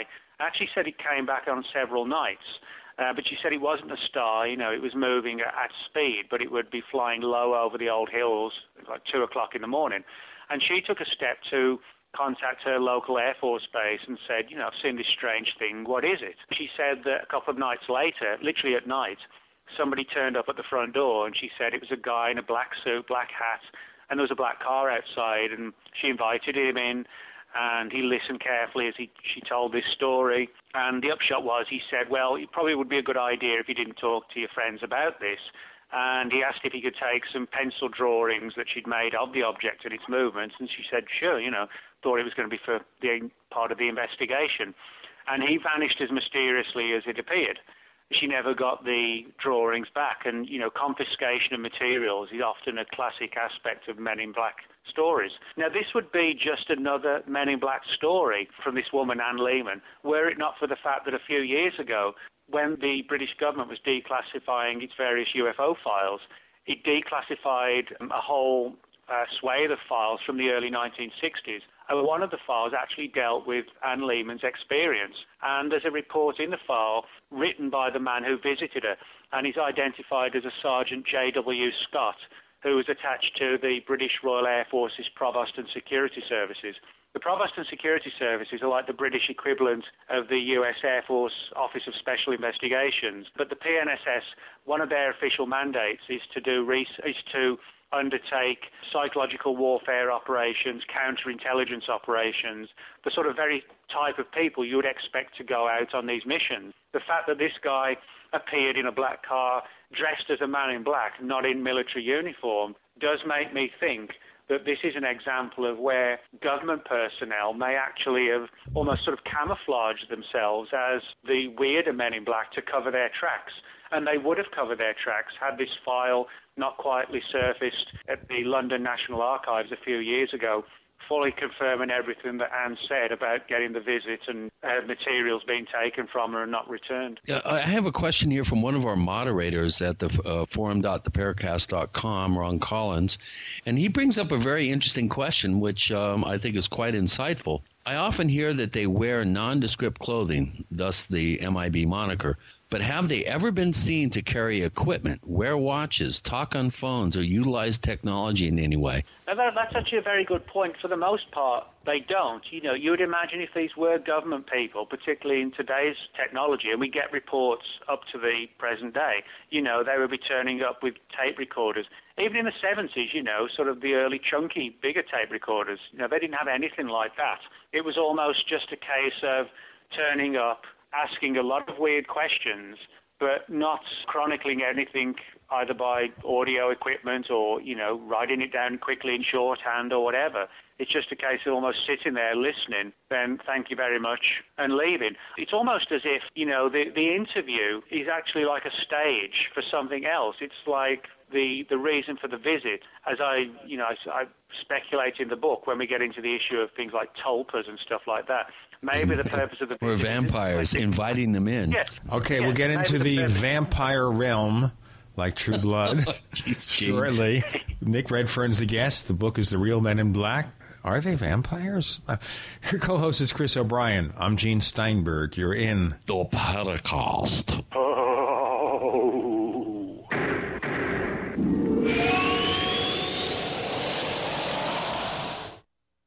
Ray Perkins, a reclusive veteran burned out from the Gulf War, lives tortured by relentless, perplexing nightmares. Nightmares of a horrific battle in deep space and of a mysterious woman suffering in agony for her devastated world. A woman not yet born, calling across centuries to him. Then, a coincidence leads him to his destiny, his chance to alter the universe. Attack, Attack of the Rockoids. The former fiction editor for Star Wars and Indiana Jones, Robert Simpson, writes, "The soul of the novel Attack of the Rockoids lies in its heart and passion for building a convincing tale of a love that spans the galaxy, a thrilling story. Attack, Attack of the Rockoids is available now. Read a sample chapter and get a special discount off of the cover price at our website, rockoids dot com. That's R O C K O I D S dot com. Attack, Attack of the Rockoids, a novel in the grand science fiction tradition." Are you still a traditional smoker? Now experience a new lifestyle and try vaping with e-cigarettes by LeSig. Imagine no ashes, stains, nasty smell, or coughing and hacking. With LeSig e-cigarettes' revolutionary microelectronic technology, rechargeable battery, and unique replaceable cartridge, you'll get all the benefits and satisfaction of smoking without the hazards. Choose your taste from a wide variety of our new American-made Vaporeon e-liquids at LeSig dot com. And LeSig smokes the competition by serving thousands of worldwide customers with real people customer service, fast, free, same-day shipping, and a thirty-day warranty and satisfaction guarantee. So are you ready for a new vaping lifestyle? Then call eight seven zero, five one eight, four three zero seven. That's eight seven zero, five one eight, four three zero seven. Or visit LeSig dot com, spelled L E C I G dot com. LeSig e-cigarettes for today's modern smoker. Is your church, school, or organization desperately looking for new fundraising ideas? Tired of the same old candles or candy, taking orders, inventory, and low profits? Well, here's great news. ten X Fundraising guarantees ten times traditional profits with zero hassle. For an amazing free bonus, free shipping, and an extra ten percent off, enter G C N when you go to ten x fundraising dot com. That's the number ten, the letter X, fundraising dot com. Or call eight hundred, four eight zero, eight seven nine seven. Visit ten X Fundraising for ten times a profit today. Hi, this is Ted Anderson. Have you ever wondered why banks, stockbrokers, investment advisors won't talk about gold I R As? They've been available since nineteen eighty-six, yet the financial industry won't recognize the value of gold for your retirement. Gold has outperformed paper investments, yet no word about I R As. If you would like to have gold for your retirement, call eight hundred, six eight six, two two three seven. Don't get left behind by rising inflation and low returns. Call eight hundred, six eight six, two two three seven. Secure your future and call one eight hundred, six eight six, two two three seven. The food storage industry leader has done it again. Introducing F D G clubs and survival bucks from the Freeze Dry Guy. For over thirty-nine years, the Freeze Dry Guy has served various government agencies and the private sector with the finest in storable foods and emergency rations. If you've wanted to build emergency food supplies but couldn't afford it, now you can. Go to freeze dry guy dot com, click on products, and look for the Freeze Dry Guy clubs to pay as you go. Now you can build food storage without going into debt. Choose from a payment range of ninety-five dollars to four hundred fifty dollars per month. Our clubs work with everyone's budget. Plus, when you join Freeze Dry Guy clubs, you'll get additional rewards. For example, this month, get ten percent back in survival bucks on all purchases in the Freeze Dry Guy product line, plus free shipping within the lower forty-eight states on any order amount. Hurry, go to freeze dry guy dot com or call eight six six, four zero four, three six six three. That's freeze dry guy dot com or call eight six six, four zero four, three six six three. The Freeze Dry Guy, the best you can buy. Are you tired of searching for great talk radio? Something more important. Search no more. We are the G C N Radio Network. This is Leslie Kane, and I'm with the Coalition for Freedom of Information, and you are listening to the Paracast. We're going to record Nick's laughter. Devilish laughter there. Nick Redfern is the author. Co-host is Chris O'Brien. I'm Gene Steinberger in the Paracast. The Real Men in Black is the book. We're answering your questions, and you raised this question. Okay, the Men in Black, we invite them into their homes, manifestations of some kind of evil force. Yeah, that well, has yeah, to be I mean, invited is, in. Yeah, this is gets into sort of really controversial areas, but the way I look at it, you know, controversy, well, so what? You know, there's no point playing it safe when the facts suggest we shouldn't play it safe, you know. And the Men in Black mystery does dictate by the very way it acts that we go down some weird pathways. And one of these is that sort of relevance of the tulpa, the phenomena of the tulpa. This is a, an area that deeply interests me. Essentially, tulpas are what you might call, in simple terms, constructed life forms, constructed or born out of the human mind. You know, the idea that intense focus on one particular issue or imagery in the human mind can almost or literally externalize it, you know, kind of we give birth to like a mind monster or something like that, that can have some sort of semblance outside of the mind, like a quasi-reality in the real world, and that it sustains itself via feeding on high emotional states. You know, we feed on food, water, whatever. They feed on bleeding, dry human emotion.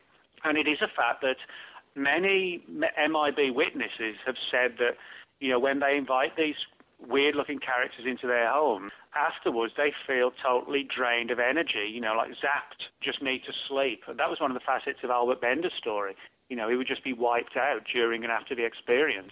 And is this course, the beginning you know, or a source of the vampire legends in our society? Well, yeah, I mean, this is something I speculate in the book, because if you look at vampire folklore, one of the traditions or one of the beliefs was that before the vampire can come in your home, it has to be invited. That's something we find with the Men in Black reports. You know, they actually don't, you know, turn up and force their way into your house, as people might assume if they're sort of there to threaten you. They just kind of patiently, almost enigmatically stand on the doorstep waiting to be invited in. And then when they are invited in, you know, they, it seems they start to ask questions which are threatening and intimidating, and actually often get the witness into a deep state of, of fear. But what's weird is that sometimes the cases or the, the encounter the person had, there's nothing special about it. Sometimes they are, but there have even been people who have been visited by the M I B whose U F O encounter was just a weird light flashing across the sky who they might have happened to tell a few people about. Nothing sinister or spectacular about it. Nick, there's even cases where people literally are finishing up a sighting They go inside yeah. their house, and there's a Men in Black there. So, I mean, you have you have both uh, scenarios going on. And let's not forget that Bender and Keel uh, claims that these Men in Black manifested within their, their personal space in their house without being invited. So we have both yeah. both sides of the equation going on. Yeah, we definitely do. And I think, you know, it's important to note that fear, the inducement of fear, or the pro- you know, provoking fear seems to be a central point of the encounter. Now, some people have naturally assumed that the fear angle is just because the person's worried they've been visited by the government and they're going to get into big trouble. But it seems that investigating the encounter and wanting the witness to stay silent is almost like a ruse. It, it's almost as if they provoke the fear because that's the intent of the visit, is to put the person in a state of fear. Then, you know, we could argue, well, is that then evidence that some of these things could be tulpas, the idea that they feed on that fear? Now, it is a fact also that if you look at the stories of these M I B, if they are tulpas, they do fit the pattern. They don't seem like flesh and blood creatures. They seem to be very uh, ill-informed about customs and, and ways of life, et cetera. They get confused. They run out like of temporary energy. life forms. Temporary life forms, yeah, almost as if, you know, it, it's kind of like um, a computer program. You know, you run the program, and then when the program's finished, it shuts down. That's what they seem to be like, you know, that they're sent out to perform one particular task. They have a rudimentary understanding of what they're doing and who they are, but they're, they're also temporary. And, the, and they have no the social starts, graces. They have no social no, graces. I no, think Jacques Vallée...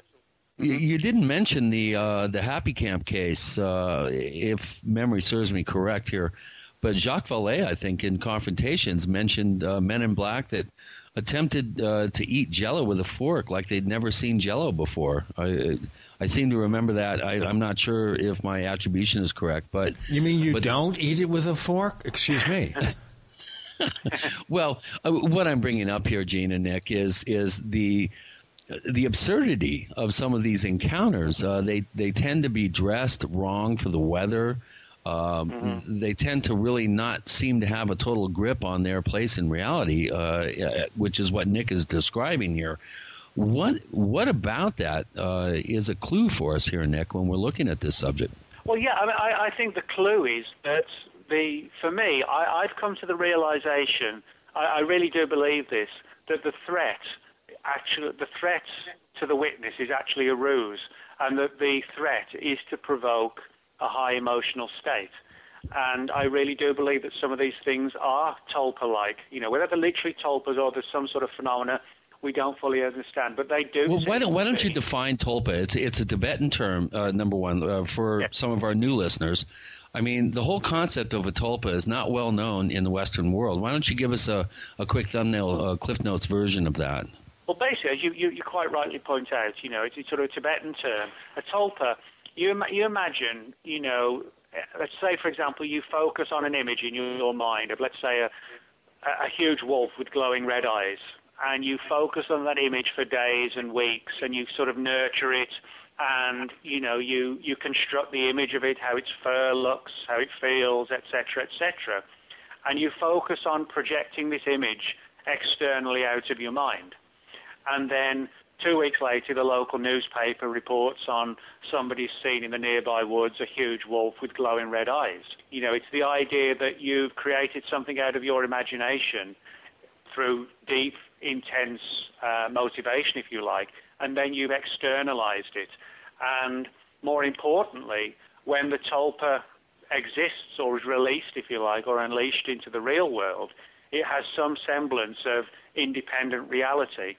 But it can be reabsorbed by the creator, or if it gains enough strength itself, it can have a, a stronger and deeper grip on reality. And to do so, it sort of bleeds and feeds upon human emotion, or and high states of emotion particularly. So in other words, it may be that these entities, all these weird entities that we never catch, whether it's Bigfoot, Men in Black, whatever, the reason they're seen isn't accidental. They they need to be seen so they can feed. You know, it's like maybe Bigfoot doesn't exist until it needs to feed again, and then it It ensures that somebody sees it.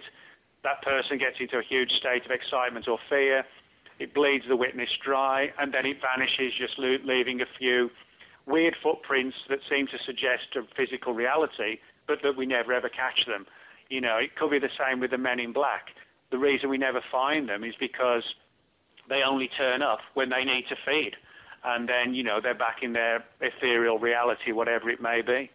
Well, you brought up a really good um, alleged uh, example of this in your book, which which I also brought up in my book, uh, Stalking the Tricksters, and that was the uh, journey of Alexandra David-Néel to uh, Tibet, yeah. and, and her training in how to actually manifest a tulpa, and, and her claim that she actually was able to do this.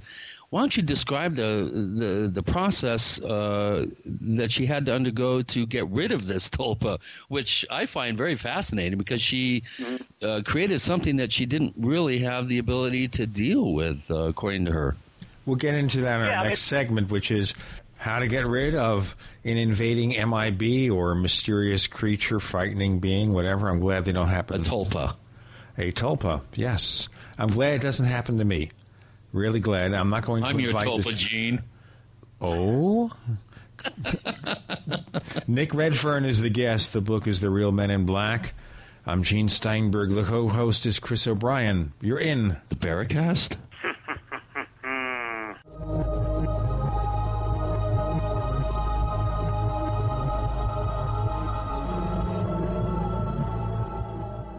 Graphic Converter is the image manipulation tool for the rest of us. It does not use any database. You get full control of all your files. Want to view the images of a folder? Drag it into Graphic Converter, and a powerful browser opens up to show your image files. You could use it for slideshows. You could use it to import images from digital cameras or from scanners. Need to do some image editing? You can do that too in Graphic Converter. Also, print catalogs convert from so many formats I can't even list them. Download now to see See if Graphic Converter is good for you, like one and a half million other users. Guess what? You could save money when you buy Graphic Converter. Use the coupon code NIGHTOWL. Use the coupon code NIGHTOWL to get a special price for Graphic Converter. Go to lemke soft dot com. That's L E M K E soft dot com. lemke soft dot com. L E M K E soft dot com. The largest part of gaining radiant health is detoxification. You can drink ionized water, cleanse your intestines, eat a perfect diet, and even take lots of quality supplements, and in many instances only make minimal progress. What is the key to detoxifying your body of mercury, heavy metals, chemicals, and drugs? It is glutathione. Glutathione is the master antioxidant used to detoxify your entire body.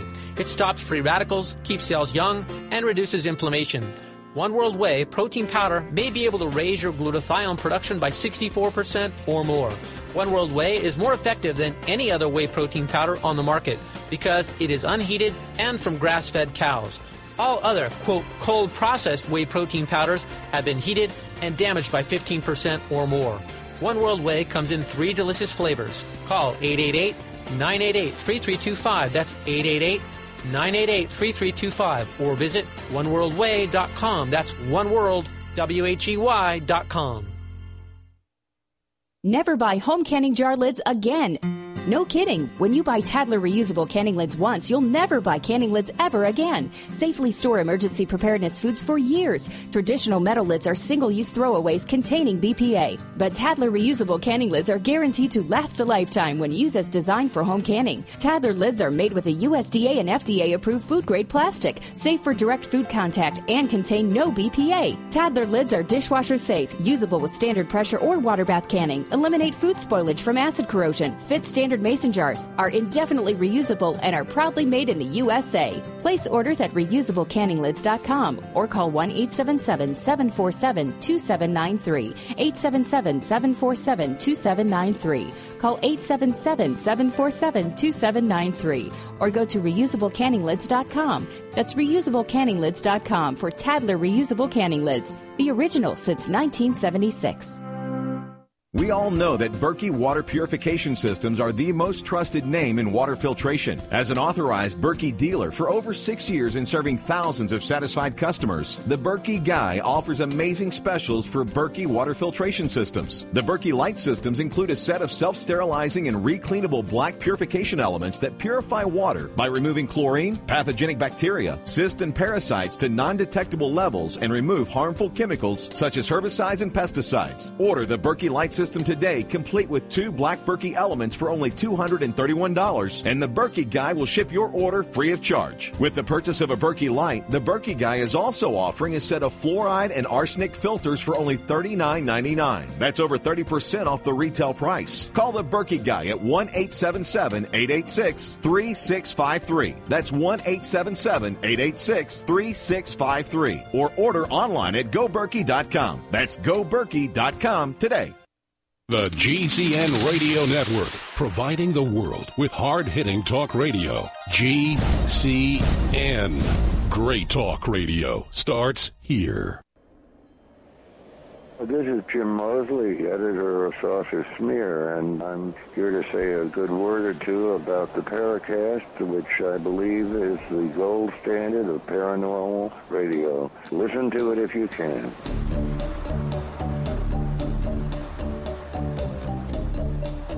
For a second there, I thought Nick Redfern was going to give us the famous laugh from The Shadow. Remember, the, who knows what evil lurks oh. in the heart of men? The Shadow knows. Oh, well. Actually, I think Shadow that Alec Baldwin did a really good Shadow laugh in that movie, which was otherwise a failure. We're talking about a reality here, the real Men in Black, by Nick Redfern. The co-host is Chris O'Brien. I'm Gene Steinberg. We were exploring a question from Chris, and you were about to deliver your answer, Nick, when I rudely interrupted you. Sorry about that. That's all right. I'll just send the Men in Black around. I think you already have. Well, yeah, we're talking about Alexandra David-Néel. She was born in eighteen sixty-eight, and she was actually the first woman ever to be granted the title of a Lama in Tibet. And she actually lived for one hundred years, so I guess, you know, digging into tulpas wasn't too bad for her in the long term. She was traveled, she traveled wildly all across the Himalayas, and in nineteen thirty-two she wrote a book called Magic and Mystery in Tibet. This sort of really opens us up to some of the work that Alexandra David-Néel got involved in.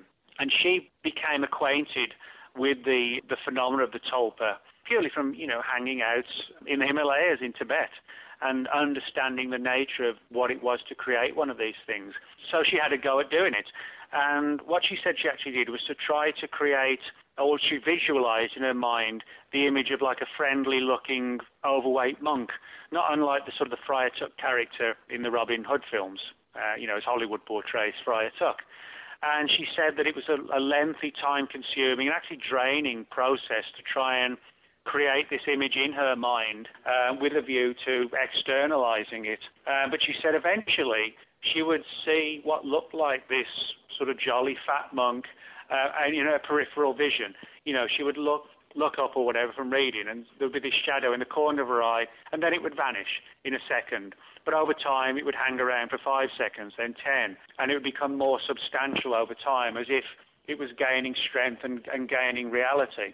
What she said then happened was it became more ominous, that this sort of, its jolly character became sly and malevolent. Its overweight form became sort of lean and muscular and powerful. And she felt that it was escaping from the confines of her mind and getting out of her control and actually becoming malevolent and resentful of her, possibly due to the fact that she created it. And the creator does have the ability, if they know how to, to reabsorb the tulpa. And, of course, the tulpa, people who accept this sort of phenomena, the last thing it wants is to be reabsorbed. And she said she had, like, a tremendous battle to actually succeed in reabsorbing it. It was sort of, as she said it in her own words, it had become tenacious for life and didn't want to give it up. You know, if some of these things do become tenacious for life and they don't give it up, and then they start, you know, existing in our world out of our control. That may well explain why people have these weird experiences of fear-inducing entities turning up, exhausting the person and bleeding them dry, and then saying thank you very much and vanishing as mysteriously as they came. It may be the equivalent of us going out to a restaurant. You know, that sounds crazy, but it may be that equivalent of, you know, an emergency sugar fix for a diabetic when, you know, energy runs low and it's time to feed again. We have another question here from one of our uh, longtime forum posters, uh, Mike, who is considered a paranormal master on the forum. Nick, I really enjoyed your recent stint on Dreamland and wonder if you would care to further elaborate on what you think of what we call death and how that may or may not have something to do with the phenomenon. I, I get this this feeling here, you know, you're talking about, you know, the, the color black and, and people being in a place of fear. Do you think death has something to do with this? Are there any cases where we have men in black showing up as portents for uh, disasters or death? Obviously, the Mothman prophecies and the collapse of the Silver Bridge Uh, would yeah. be on Christmas Eve, uh, I think, what, sixty-six would be a classic uh, illustration of this. Do we have any other sort of portent-type Men in Black encounters? Well, you know, I mean, that, that, that's difficult to say. I mean, there are reports, you know, where the Men in Black certainly offer threats of death. But, you know, in terms of actually being like a precursor to it, I actually do think the best example we have is the Silver Bridge, um, in conjunction with the Mothman stories about the Mothman and the Men in Black were running around Point Pleasant from sort of sixty-five to sixty-seven, and at the height of all this activity, you have the collapse of the bridge, the Silver Bridge in the town, and the deaths of dozens of people. Now, you know, to what extent this means the Men in Black have some sort of tie-in with death or the afterlife or whatever, you know, it's difficult to say. Uh, what I would say is that one of the people I interviewed for the book extensively was a man named Ray Beauchesne, who's both an Anglican priest and a former MUFON state director for the state of Nebraska. And, and a major source Ray, for your book, uh, Final Events, yeah, I, I, I want to yeah, exactly. add. I interviewed him for that one as well, yeah.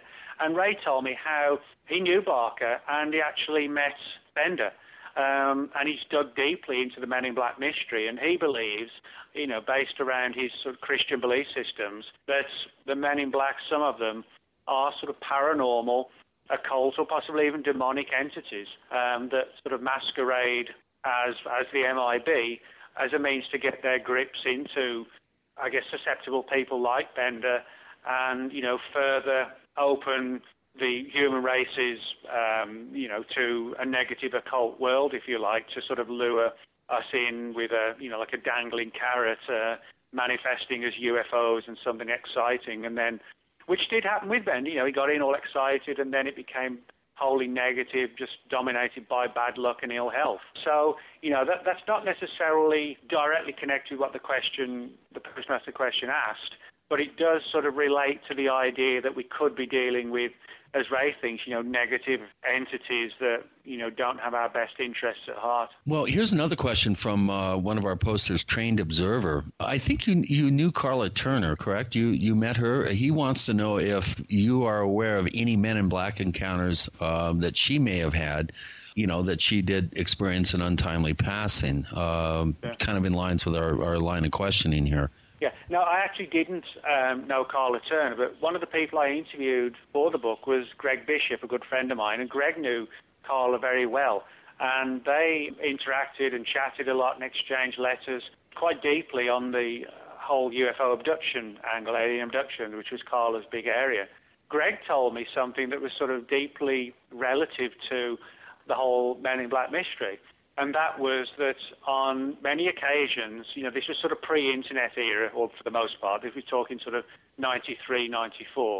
And he told me how him and Carla would exchange letters in the mail.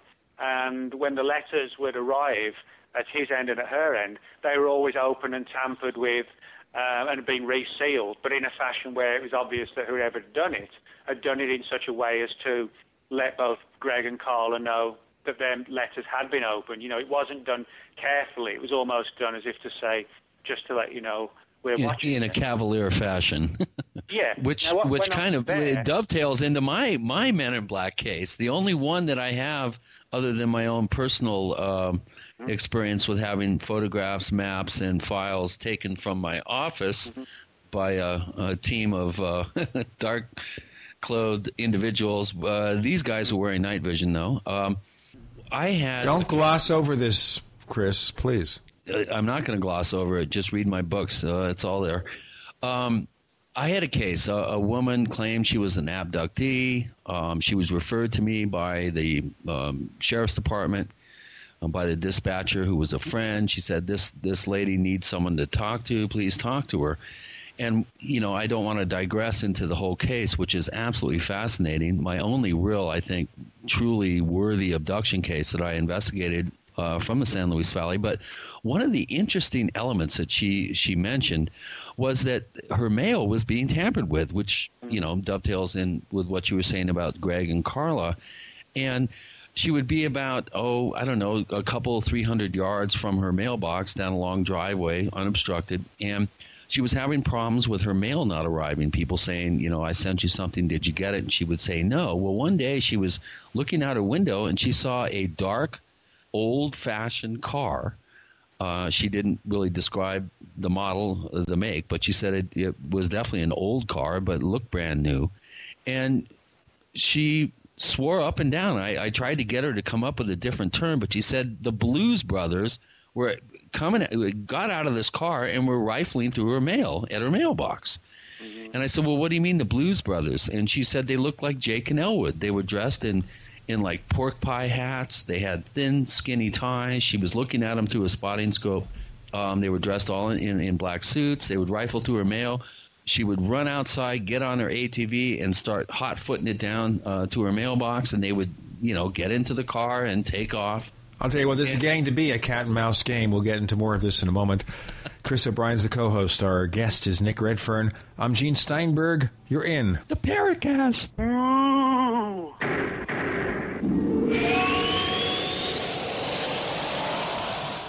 Hi, Ted Anderson announcing a great way to listen to radio on the telephone. By calling seven six zero, five six nine, seven seven zero zero, you'll be hearing G C N Live dot com programs in seconds. Come to G C N Live dot com, find your favorite host's dedicated phone number, and hear them twenty-four seven. You heard me right. Every show has a dedicated phone number. Stop by G C N Live dot com and bookmark their number today. And again, that's seven six zero, five six nine, seven seven zero zero. We the people grow cotton, weave fabric, engrave ink, embed strips and fibers to protect from counterfeit and carting to a private bank, having it led back at interest, forcing taxes to service debt. This capitalism, or was Jefferson correct when stating a central bank issuing the public currency is a greater menace to the liberties of the people than a standing army? Ted Anderson, I'm placing a free silver dollar in a book that explains our monetary system. Call for your copy, eight hundred, six eight six, two two three seven. It's time to understand the system. Call eight hundred, six eight six, two two three seven. That's eight hundred, six eight six, two two three seven.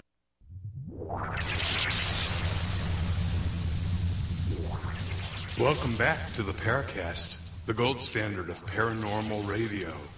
And now, here's Gene Steinberg.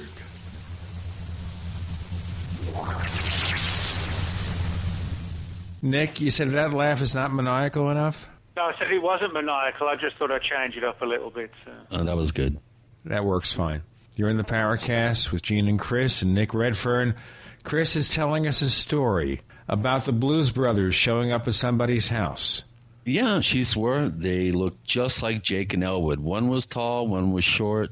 She ended up having to get a post office uh, box at a nearby town, and she still had some mail problems. But this brings up a very interesting point.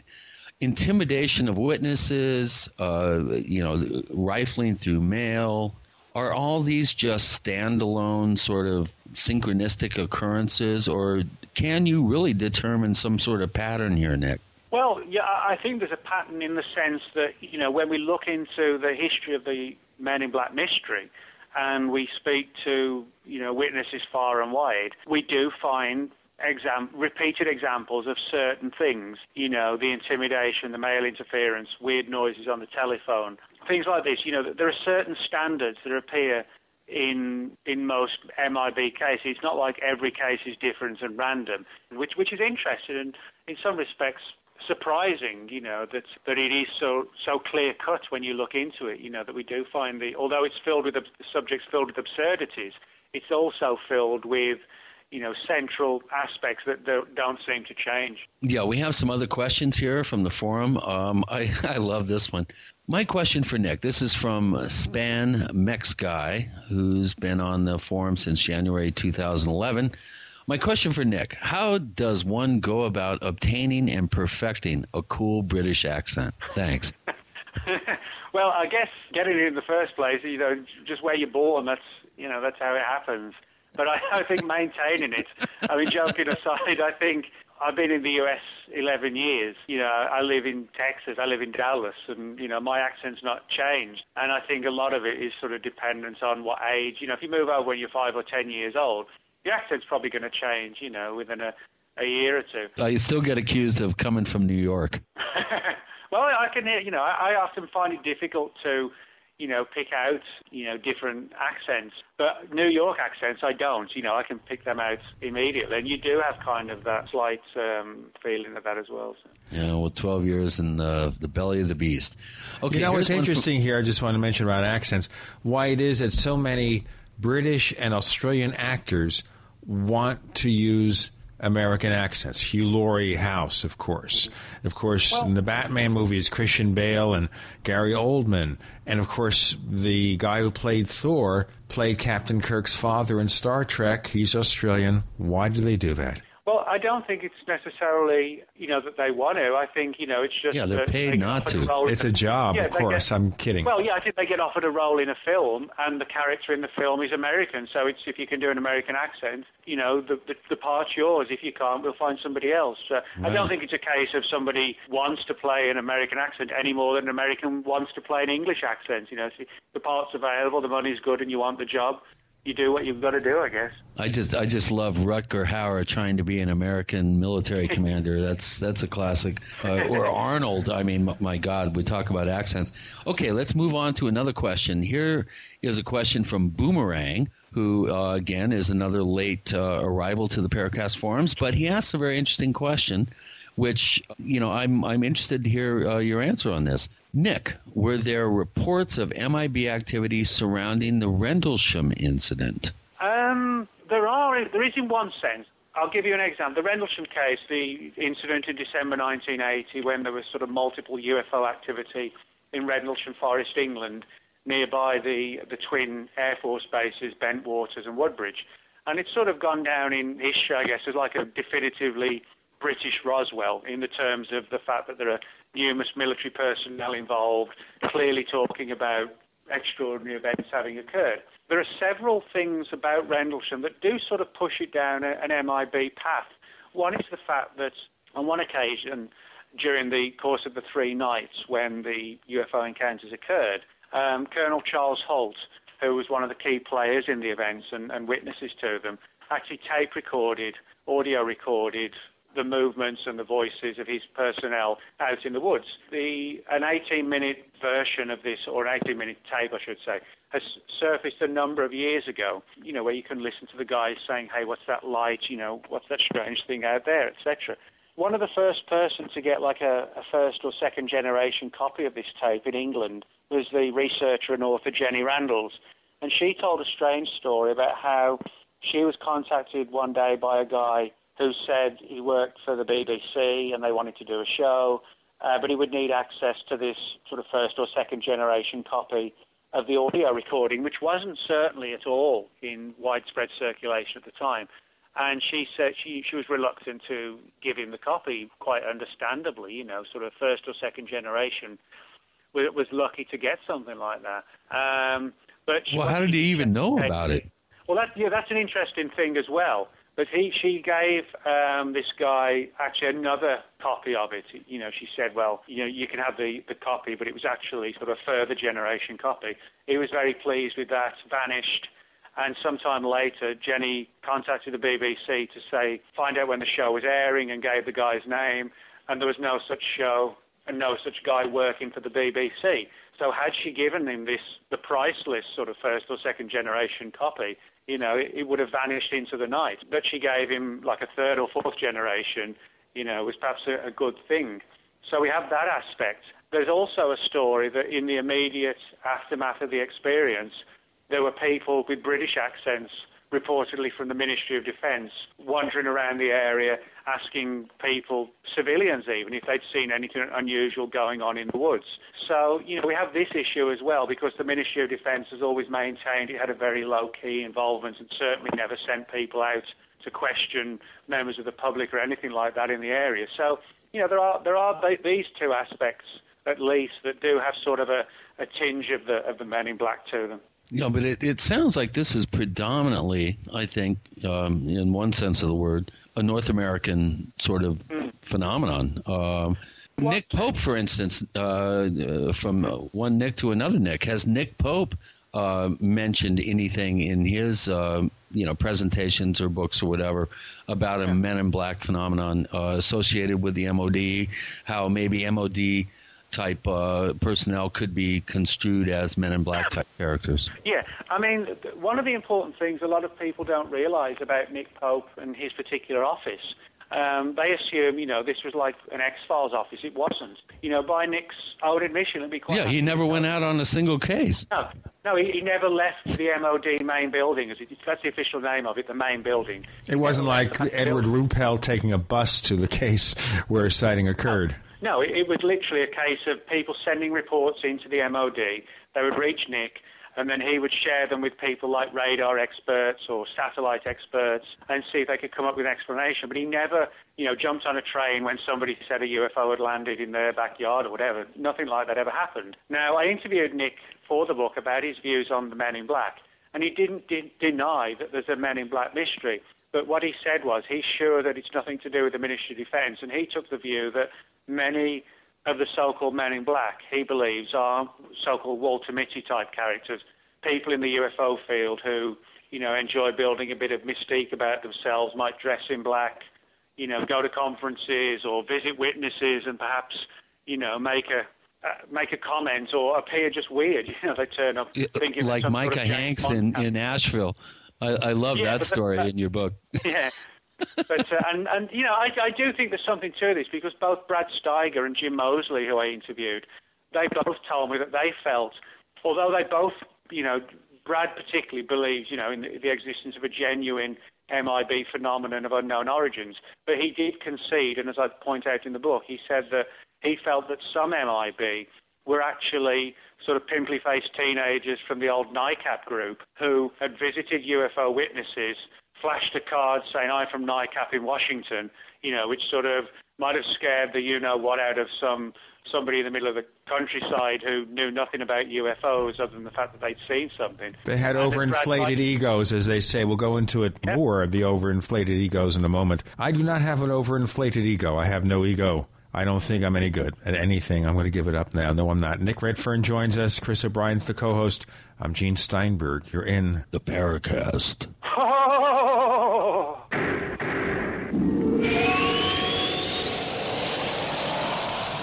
You expect professional service from your doctor, your accountant, and even the girl who takes your morning coffee order. Why not from your domain registrar, too? Namecheap dot com provides stellar service with no sneaky upselling. We offer more features and security options for your website than there are ways to order a latte. And new domains come with WhoisGuard to protect your personal info. At Namecheap dot com, you can get your domain for as low as two dollars and ninety-nine cents. Now is a great time to get to know Namecheap dot com. For fifty-eight years, Fate has provided true reports of the strange and unknown. Fate brings you the latest in all aspects of the paranormal, like angels and miracles, psychic phenomena, ghosts, U F Os, and much, much more. To receive your complimentary Fate magazine, call now at one eight hundred seven two eight two seven three zero or visit their website at w w w dot fate mag dot com. That's one eight hundred seven two eight two seven three zero. What are you waiting for? Your fate awaits. Again, the Congressional Budget Office sounds the alarm. This time warns of Greek-style U S debt crises. You heard me right.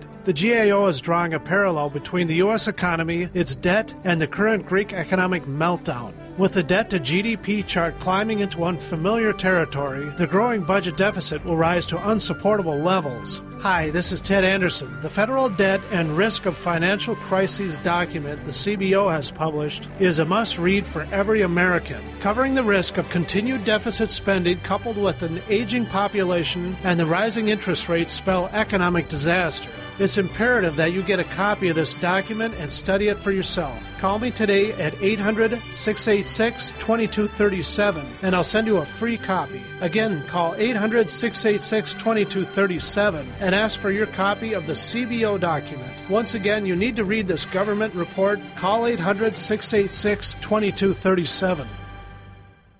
If you're concerned about radiation poisoning from Japan in the air, water, or food and can't find potassium iodide, go to restore your health now dot com and choose Liquid Zeolite. Liquid Zeolite is hands down the best product to remove radiation from your body and safely removes toxins, heavy metals, boosts energy levels, and promotes a strong immune system. For fatigue, muscle weakness, headaches, memory loss, influenza, joint pain, or toxic radiation poisoning, use Liquid Zeolite from restore your health now dot com. Liquid Zeolite is so powerful it was used to clean up contamination in Chernobyl, yet so gentle you won't even know you're taking it. Liquid Zeolite comes with a money-back guarantee but is only available at restore your health now dot com. Learn how to get free bottles of Liquid Zeolite at restore your health now dot com. That's restore your health now dot com or call eight hundred, eight eight zero, nine nine seven six. Call eight hundred, eight eight zero, nine nine seven six today and learn how to get free bottles of Liquid Zeolite.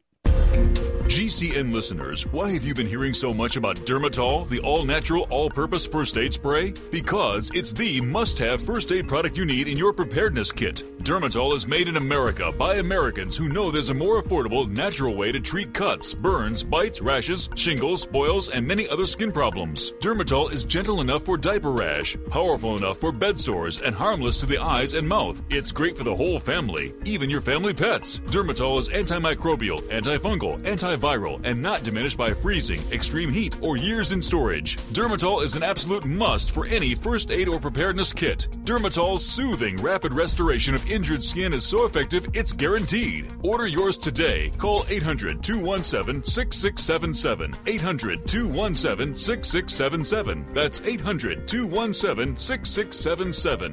Efficient, economical, effective. Spray it all with Dermatol. America's number one source for independent talk radio for over a decade. We are the G C N Radio Network.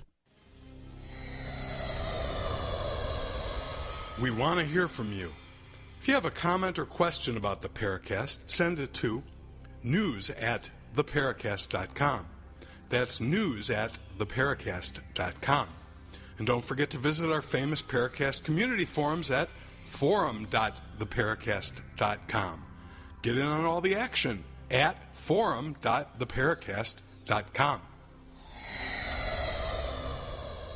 The people at our network. Why, why do you be- do that, Nick? Hold on. Hold on a second, Gene. Why? Every time I go to the Paracast, Nick comes up with his cackle. What's up with that? I guess I've just developed a cackle. I've, de- I've developed an O C D. It's called a cackle. I don't know. It's something that you did, Chris, something that you inspire in people. You make your friends want to cackle. I do it when I talk to you on the phone every day. You know, you and I talk regularly about different things, one thing or another. And I hang up the phone. My wife says, why did you start cackling? But, uh, my, my, I've, I've actually realized that my entire goal in life is to cackle on the Paracast. That's it. We don't pay for cackling either. But, you know, someday the show is on one hundred stations making big bucks. Will pay for the cackling. Nick Redfern's book is The Real Men in Black. Our co-host is Chris O'Brien. I'm Gene Steinberg, wondering about the cackling, also about the pimply-faced teenagers. So do you think a certain portion of these Men in Black stories are young people who are possessed of overinflated egos? They go out there with their NICAP cards or whatever club they're members of, and they say, I'm from Washington, I'm from this, I'm from that, or do they put on black uniforms just for the heck of it? Well, it could be a combination of all sorts of things like that. You know, as I said, I don't shy away from addressing the fact that I don't think there's just one category of M I B, and I don't think there's one phenomenon that has led to the legend of the M I B. And I think Brad Steiger and both Jim Moseley did make good points, particularly in the sixties. You know, the, the U F O groups are far more prevalent than today. I mean, today a lot of research is done via the internet. Back then, it really was field research and getting out and speaking to the people. And as both Brad and Jim rightly pointed out, there's probably no more field of the paranormal that's more jealous and ego-driven and wanting well, in to competition. Be the one person. Yeah, in competition, wanting to be the biggest person with the biggest case. And so they may well have said to the witnesses, as Jim and Brad said, you know, don't talk about this case if anybody else comes along. And if you're flashing a card saying, I'm from NICAP in Washington, don't talk about this case, you can well understand how somebody out in the country, not really conversant with ufology, a year later sees something about the Men in Black, thinks, holy crap, you know, that's the guy who visited me. And they might want to sort of impress upon the person their professionalism.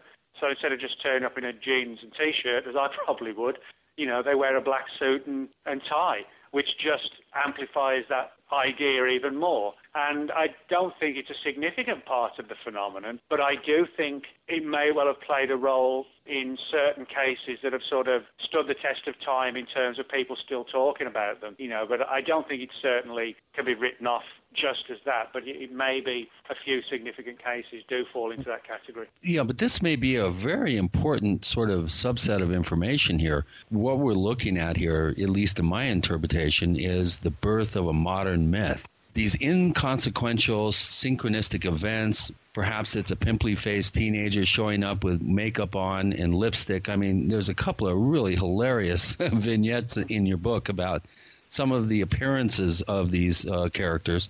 But if somebody is going to investigate a case, let's say, and they want to, you know, have some sort of proprietary over the case, and they, they warn people off, don't talk to anybody else, could we be seeing, I wouldn't say innocent, but a, almost a an accidental creation of a popular modern myth? I mean, obviously, I, I'm not, you know, I'm not saying all Men in Black cases are of this ilk, but I think this may be a very important aspect of this whole mystery and this phenomenon, that misidentification of individuals with questionable motives in some sort of visitation-type encounter with a witness could inadvertently be fueling this whole sort of snowball that's being a very black snowball in, in this mm-hmm. sense that's rolling down the hill. Now, let's move it on. We're, we're kind of running out of time here, and I really want to get into some of the more, I think, creative and esoteric uh, theorizing around the Men in Black Uh, mystery. Let's look at the actual accoutrements of these individuals. They seem to be always described as being dressed in a very generic kind of time period sort of sense. In other words, a lot of these cases feature out-of-date cars that look brand new, costumes and makeup that appear to be out of place and out of time for the particular event. Let's look at, at, at a very intriguing theory that you have, that the, we may be looking at some sort of time-based phenomenon here, that maybe we're dealing with something that is being projected back into our time frame with an approximation of the, the costuming and accoutrements of the time and how they may be out of place. Uh, I think this is, at least in my personal estimation, this is the most exciting aspect of your book, analyzing this phenomenon. Let's start at at, at at that basic point of, okay, let's factor out and leave aside all the, you know, possible mundane explanations. Let's really look towards the high strange here. Yeah, sure. Well, this theory predominantly came to me by a paranormal researcher named Joshua P. Warren, who lives in North Carolina in Asheville. He was uh, on Josh the show just a few weeks ago, Nick. All right, cool. Josh is sort of very, you know, open-minded, deeply investigative-based researcher and author. And, you know, he's come up with a lot of good, strong alternative theories for, what, you know, widely different phenomena, um, one of them being the Men in Black. Josh, you know, came up with the idea that, you know, could the Men in Black actually be time travelers? You point out quite correctly, everything about the Men in Black does seem out of time. The mode of dress, the hats particularly, the cars. It's almost as if, you know, they've, they've kind of screwed up ten or twenty years out of date. You know, that wherever they appear, there's something slightly wrong, or very often at least. Josh wondered if the M I B, you know, could be literal, almost like time cops was the way he kind of described it. The idea being that perhaps he looked at, for example, things like Mothman. He wondered, you know, if at some point in the Earth's future there are entities and creatures that travel back into our past and that manipulate the timelines for their benefits. Now, I know how this sounds. It sounds like something straight out of, you know, a fantastic, highly entertaining sci-fi movie. But the hypothesis Josh, Josh wondered about was, let's just say hypothetically, Mothman is some sort of future entity that's come back to our present or the nineteen sixties to manipulate the timelines to benefit itself in the future, and that the M I B are essentially time cops who also come back to try and prevent any sort of paradoxes or fluxes in the timeline from occurring. And that's why when Mothman appears, the M I B appear, because they're actually trying to prevent any time-based disasters from happening. So the question would be here, are they coming here, Mothman, other creatures, by accident, or are they more intelligent than we believe they are? Well, Josh took the view that, you know, we're talking about highly sophisticated, intelligent entities that are literally manipulating the past to help the future for their own benefit. But he speculated maybe their benefit would actually recklessly alter timelines which have to be corrected. And this got into some weird areas. We talked about the famous Thunderbird photograph, as it became known, which is perhaps not too well known in U F O circles, but certainly in yeah, wider really good, good point. Circles. It, yeah, I mean, the, the Thunderbird photograph. I'll tell you, let's talk just, about that photo in our next segment. We have Nick okay. Redfern. The book is called The Real Men in Black. And Nick's recounting his conversations and research with Joshua Warren, who's been on the show before. I'm Gene Steinberg. The co-host is Chris O'Brien. You're in the Paracast.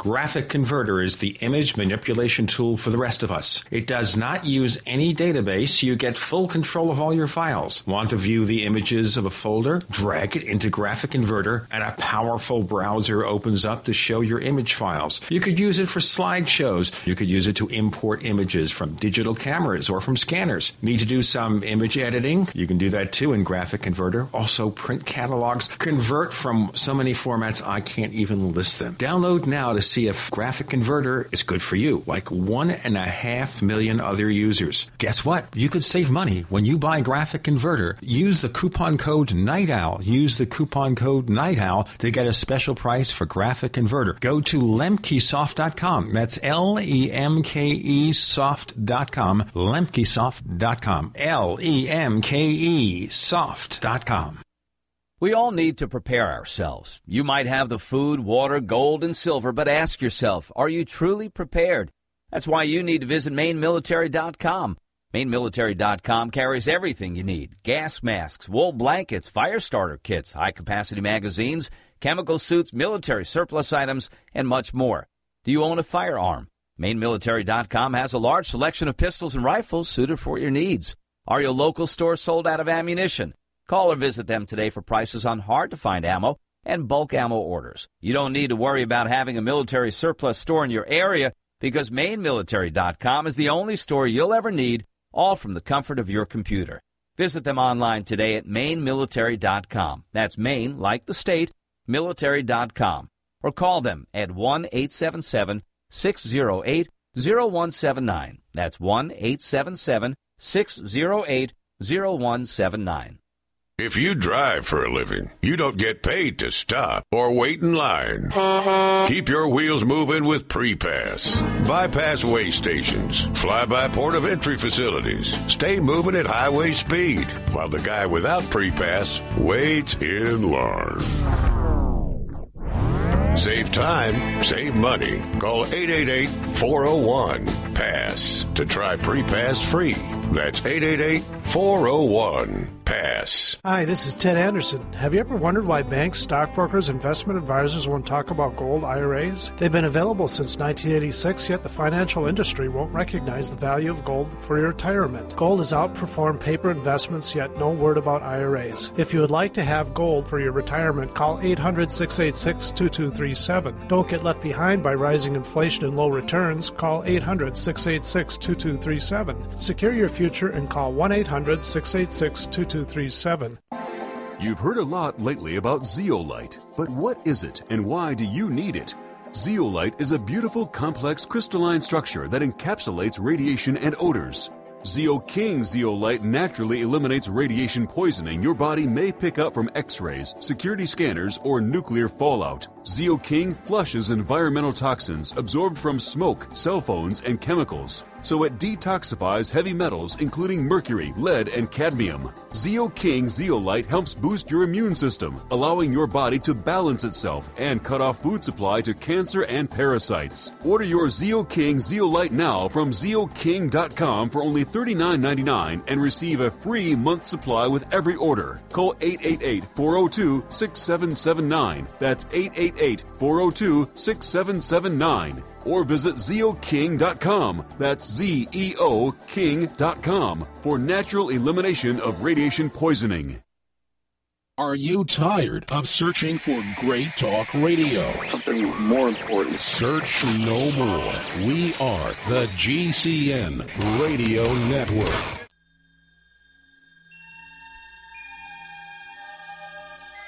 This is Jacques Vallée. You're listening to the Paracast, the gold standard of paranormal radio.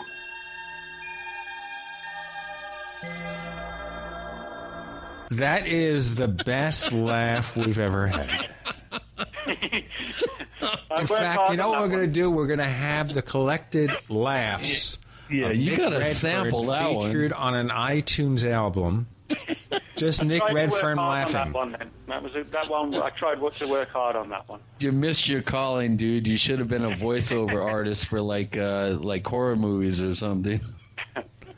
Well, there's always time, I guess. No, you're not that old yet. You have plenty of life left.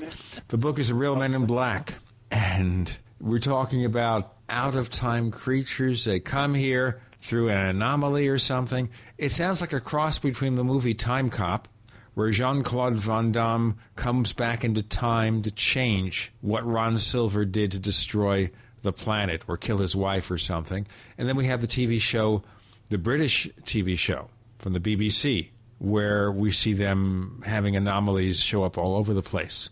What a mess. Well, in Fringe, too. In Fringe, uh, there's a, a real strong M I B, The Watchers, yeah. uh, in the Fringe T V show. I think very intriguing. No, you're right. One of the things that, as I said, Josh got into was this issue of what's become known as the Thunderbird photograph. Now, numerous people, primarily in the field of cryptozoology, report or remember seeing in the early nineteen sixties in some of the magazines that existed at the time, like Saga and Argosy, what was reportedly an, ancient, an old photograph from the late eighteen hundreds showing like a huge bird-like creature dead but pinned to barn doors somewhere in rural America. Literally dozens and dozens of researchers and famous authors have said, you know, we saw this photograph, we read the story, and yet today any attempt to find the magazine and the relevant photograph has just ended in complete failure. You know, it just cannot be found in any issue of any of the magazines. Now, what's up with that, Nick? What's up with that? Well, Josh wondered. Well, Josh wondered, granted it's speculation, but he wondered if the picture really did appear, but there was some sort of worry over a time paradox concerned, and in his scenario, the men in black go back.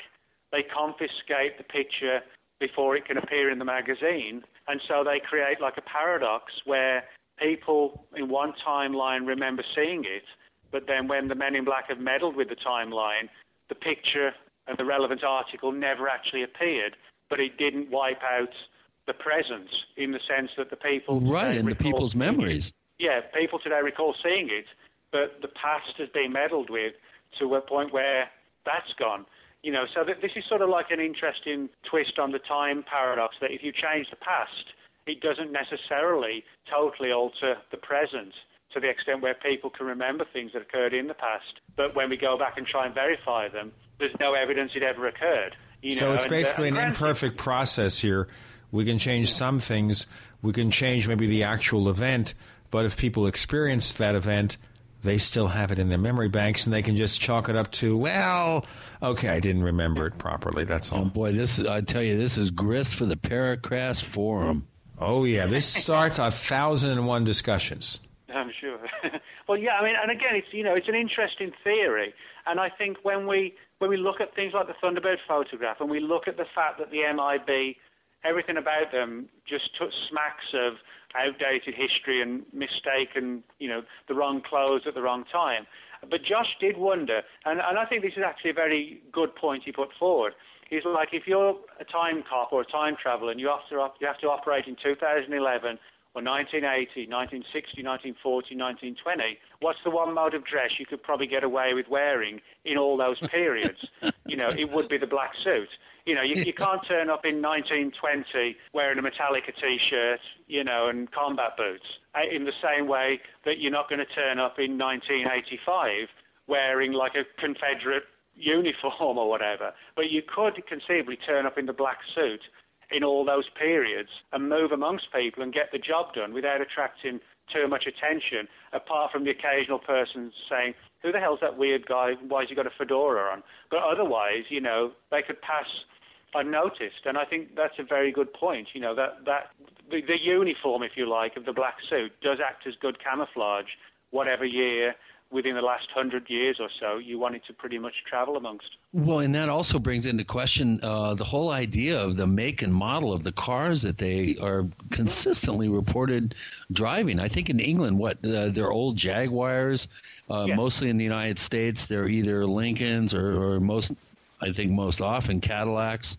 but they yeah. seem to be brand new, but of a, you know, decades old model. Yeah, that's exactly what you get. You know, that, that's sort of a paradox in itself. I mean, you often see old cars, you know, people who, devotees of old cars who like to restore them. But, I mean, that's a, that's a different thing between seeing an old car that looks brand new. You know, that's sort of a real paradox. And when you find different countries, you know, having their own Men in Black with their own old black cars relevant to that particular country, you know, you have to think, what is going on? You know, is this really some sort of time-related issue? And maybe that would have something to do with the fact that they're not really accustomed with our ways. You know, if you're coming back centuries, kind of like us trying to talk to somebody in the fifteen hundreds and get away with it by Trump pretending to be someone from that era.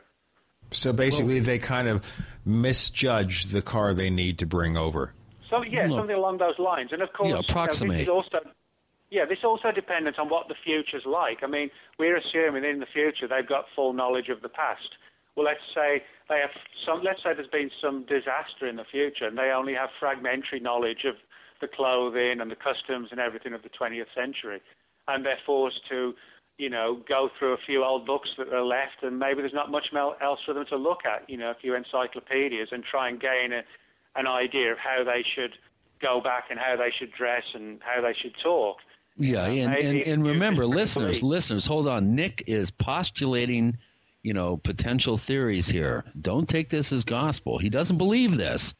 He's just presenting no, no, some, some critical analysis here, which, which Nick, I, I totally, you know, I support and respect this particular analytical thread here, but you know darn well that the skeptics are going to look at this line of reasoning and just go nuts. We oh, don't really God. have anything to back this up except for the, you know, circumstantial evidence that we have from, you know, the last five decades of, of, of, you know, case histories. So how do you reconcile this? How do you talk about this particular theory or any sort of paranormal, and we haven't even talked about occult theories, but any sort of theory that flies in the face of a hard-boiled, you know, debunker yeah. skeptic type? Sure. Well, I mean, what I always stress to people, you know, is that when I, if I write a book and I address theories, you know, are the Men in Black aliens, government people, time travelers, occults, is it a combination of several factors? I stress that what I'm presenting are theories because, number one, it would be arrogant to presume we know what the Men in Black are, in the same way it's arrogant for somebody to say Bigfoot is a flesh and blood animal when we have not a single case ever of Bigfoot ever being shot or killed. You That's know? a whole show so, right there, dude. Yeah. So I think, you know, it would be arrogant on the one hand, and it would also be incorrect for me to say, you know, that we've actually solved the Men in Black mystery. We haven't. What we have, I'm absolutely convinced, is evidenced excuse me, is evidence that there is a real Men in Black mystery. But because it's so elusive and weird, we're forced to look at scenarios and theories. But providing you tell the reader that you're presenting a theory and you're not trying to deceive them by passing it off as hard facts and evidence, I think that's that's okay. You know, as long as the reader realizes that what I'm doing, and as I point out in the book, these are the theories of people who've looked deeply into the mystery, and this is what they've concluded as a possibility, not that they're like hammering on the pulpit saying, this is one hundred percent fact. No, it's a theory to muse upon that might explain a genuine mystery. Well, okay, and the other thing maybe we'll explore in our final segment, Nick, is which of these theories seem to be the most possible, maybe more than one, and how do we prove whether there are really men in black, psychic, physical, or otherwise, or do we want to know? Nick Redfern is the guest. The book is The Real Men in Black, not the fake ones, not the movie ones with Will Smith and Tommy Lee Jones, the real ones.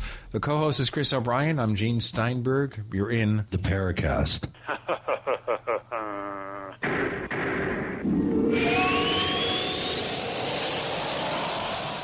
So here's what happened. I was placing an order online. The site went down. It just stopped responding. It took hours before it returned, but I had already placed the order with another company. If your site goes down, you could lose business. And if you have a business or personal site, you'll want to know it's easy to run and it will stay online. At iWeb, your site is hosted on one of the most reliable networks in the world. Check it out. i web dot com. That's i web dot com. For fifty-eight years, Fate has provided true reports of the strange and unknown. Fate brings you the latest in all aspects of the paranormal, like angels and miracles, psychic phenomena, ghosts, U F Os, and much, much more. To receive your complimentary Fate magazine, call now at one eight hundred seven two eight two seven three zero or visit their website at w w w dot fate mag dot com. That's one eight hundred seven two eight two seven three zero. What are you waiting for? Your fate awaits. Normal blood pressure, naturally. How would that make you feel? I'm Don from New Mexico. January of two thousand, I had a heart attack. Then my real health began going downhill, and I had uh, high blood pressure, high blood sugar, poor vision, and I really wasn't sleeping well. I was a mess, pretty much. Don reports dramatic improvements with Heart and Body Extract. I started taking uh, Heart and Body Extract, and from within a few days, I started sleeping a lot better. My blood pressure uh, normalized, my blood sugar normalized, and uh, my sleep really did improve. Experience these benefits and more when your body gets what it needs with the assistance of Heart and Body Extract. Order at h b extract dot com or call eight six six two nine five five three zero five. That's h b extract dot com or call eight six six two nine five five three zero five. And folks, I did not expect this at all. By the seventh, eighth, and ninth day, I saw dramatic improvements from taking Heart and Body Extract. Details at h b extract dot com or call eight six six two nine five five three zero five for Heart and Body Extract. Hi, I'm Mark Craighead, founder of Crossbreed Holsters. I designed our top-selling holster, the Super Tuck Deluxe, to solve the problems of being poked, pinched, and gouged while carrying concealed. The Super Tuck Deluxe is the most comfortable, most concealable holster on the market today. We offer a two-week free trial and a lifetime warranty. Visit us at crossbreed holsters dot com. Don't forget, crossbreed holsters dot com. two hundred thirty-five years ago, our forefathers signed the Declaration of Independence to escape tyranny and oppression. Today, there is a need to reinforce that declaration. What can we do to protect our health as a nation and in our homes from those who wish to control the quality of our air and water? To find out, you need to visit air and aqua dot com right now or call six one two seven six seven two seven seven seven. You will receive a free copy of our Constitution, a newsletter, and bonus items. air and aqua dot com. Purify your life today.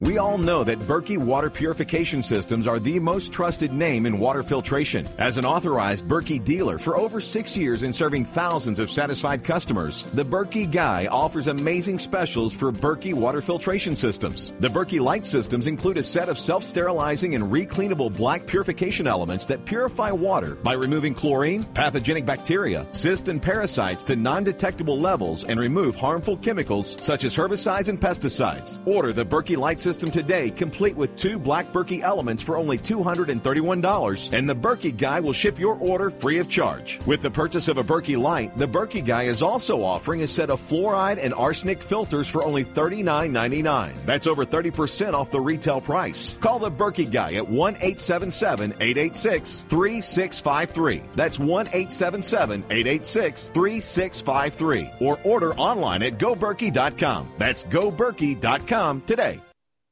The G C N Radio Network, providing the world with hard-hitting talk radio. G C N. Great talk radio starts here.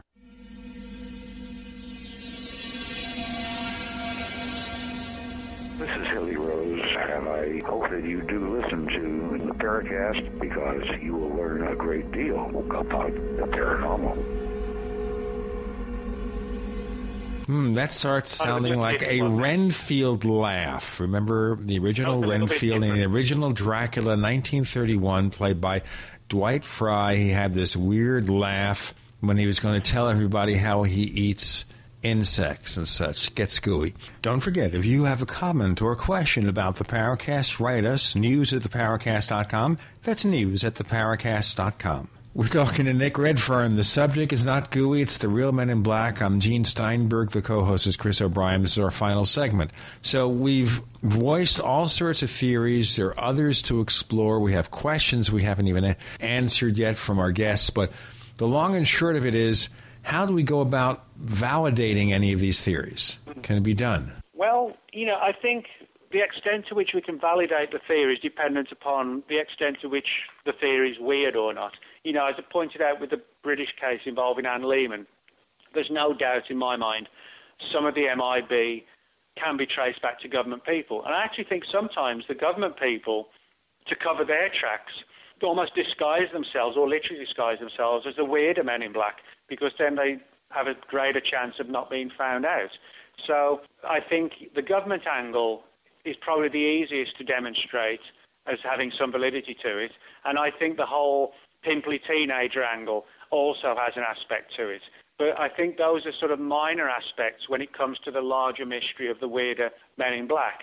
Now, I'll be the first to admit, how do you prove a Tulpa exists, or how do you prove that, you know, there are time travelers covertly moving amongst us, you know, and manipulating things without our knowledge? The answer to that question is, it's incredibly difficult to do so, you know, and it may be near impossible to do so. You know, I'm a realist. I'm not going to tell people, like some people will, oh, the answer's coming, it's just around the corner.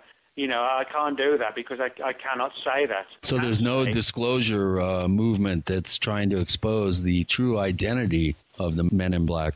Well, I'd like to be able to do that, but I'm honest enough to admit that I think it's so weird that we're still struggling for, we're not struggling for answers to the fact that there's definitely a weird mystery. We're struggling for answers to what lies at the heart of that mystery. And I'll be the first to admit that getting those answers when we're dealing with definitively off-the-wall theories and outlandish theories and fringe science theories, it's incredibly hard to do so. I guess the real possibility, possible potential at least, would be, you know, to catch a Man in Black in action, so to speak, you know. But even when people like Keel were told, you know, the Man in Black's here right now, get here right now, get it, get over here, they would always arrive too late, or, you know, the person had vanished. Um, again, that's like a trickster angle, you know. We're sort of dangling the apple in front of us, and then we, when we go to take a bite from it, it's gone too soon. So I'm not entirely sure when we're dealing with something that is clearly nothing to do with the government and has more of an ethereal basis to it,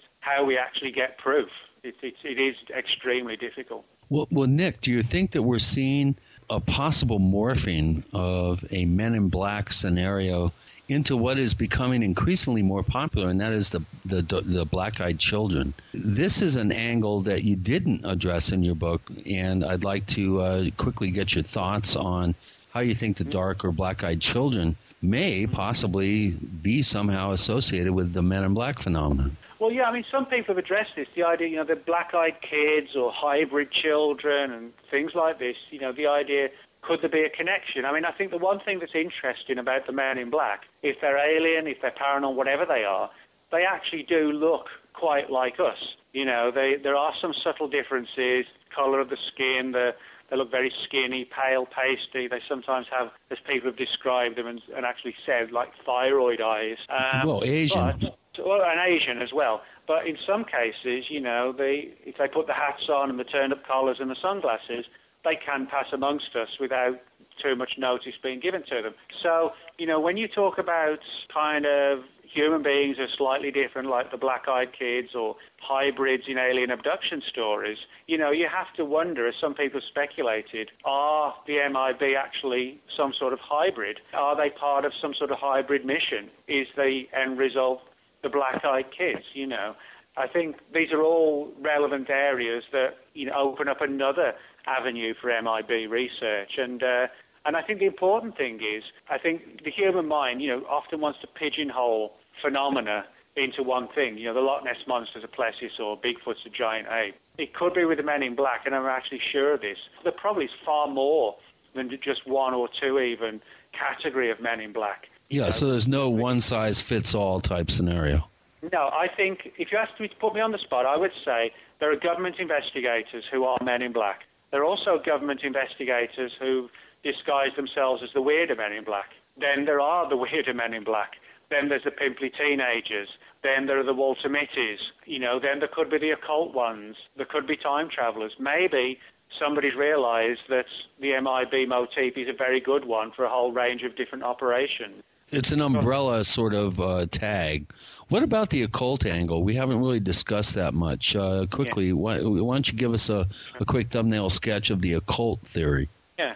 Well, a lot of people who've had M I B experiences afterwards, in the immediate aftermath, have had very weird runs of bad luck, ill health, even poltergeist activity in their homes. Poltergeist activity is actually a central part of a lot of Men in Black experiences. Albert Bender had it. Um, I talk about a number of people in the book who had those experiences, a lot of um, M I B witnesses who were users of Ouija boards.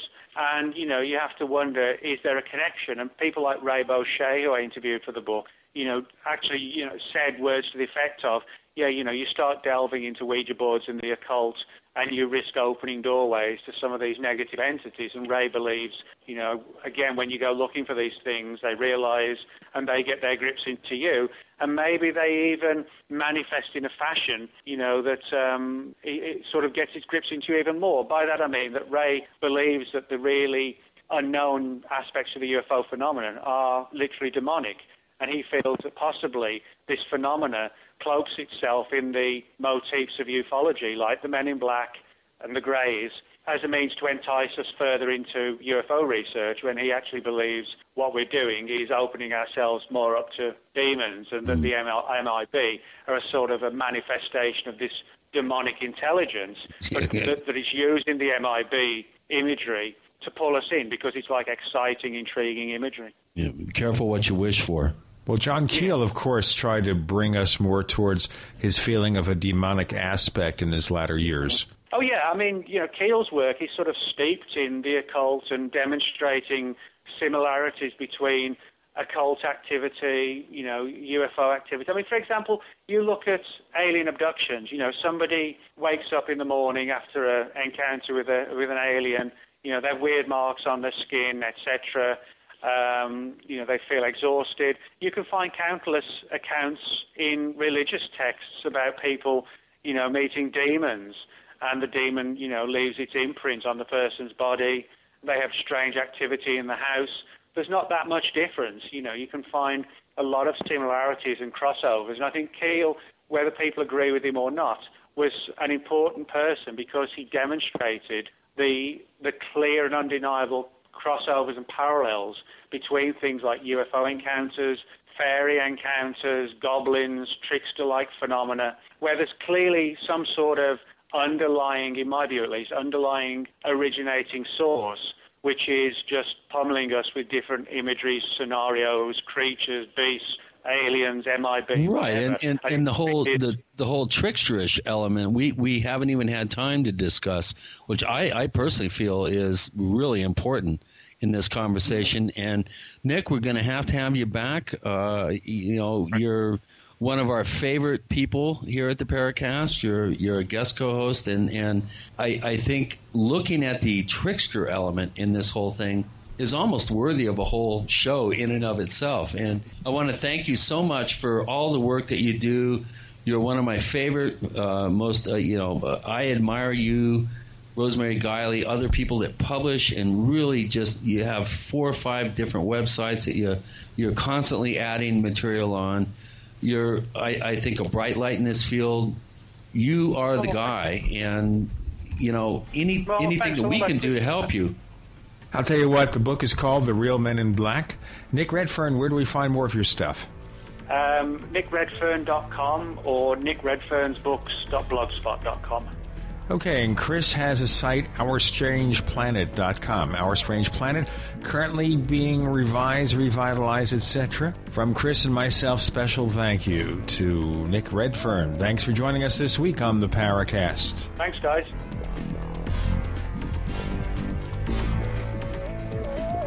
The Paracast is a copyrighted presentation of Making the Impossible Incorporated. Tune in next week for a new adventure in the Paracast.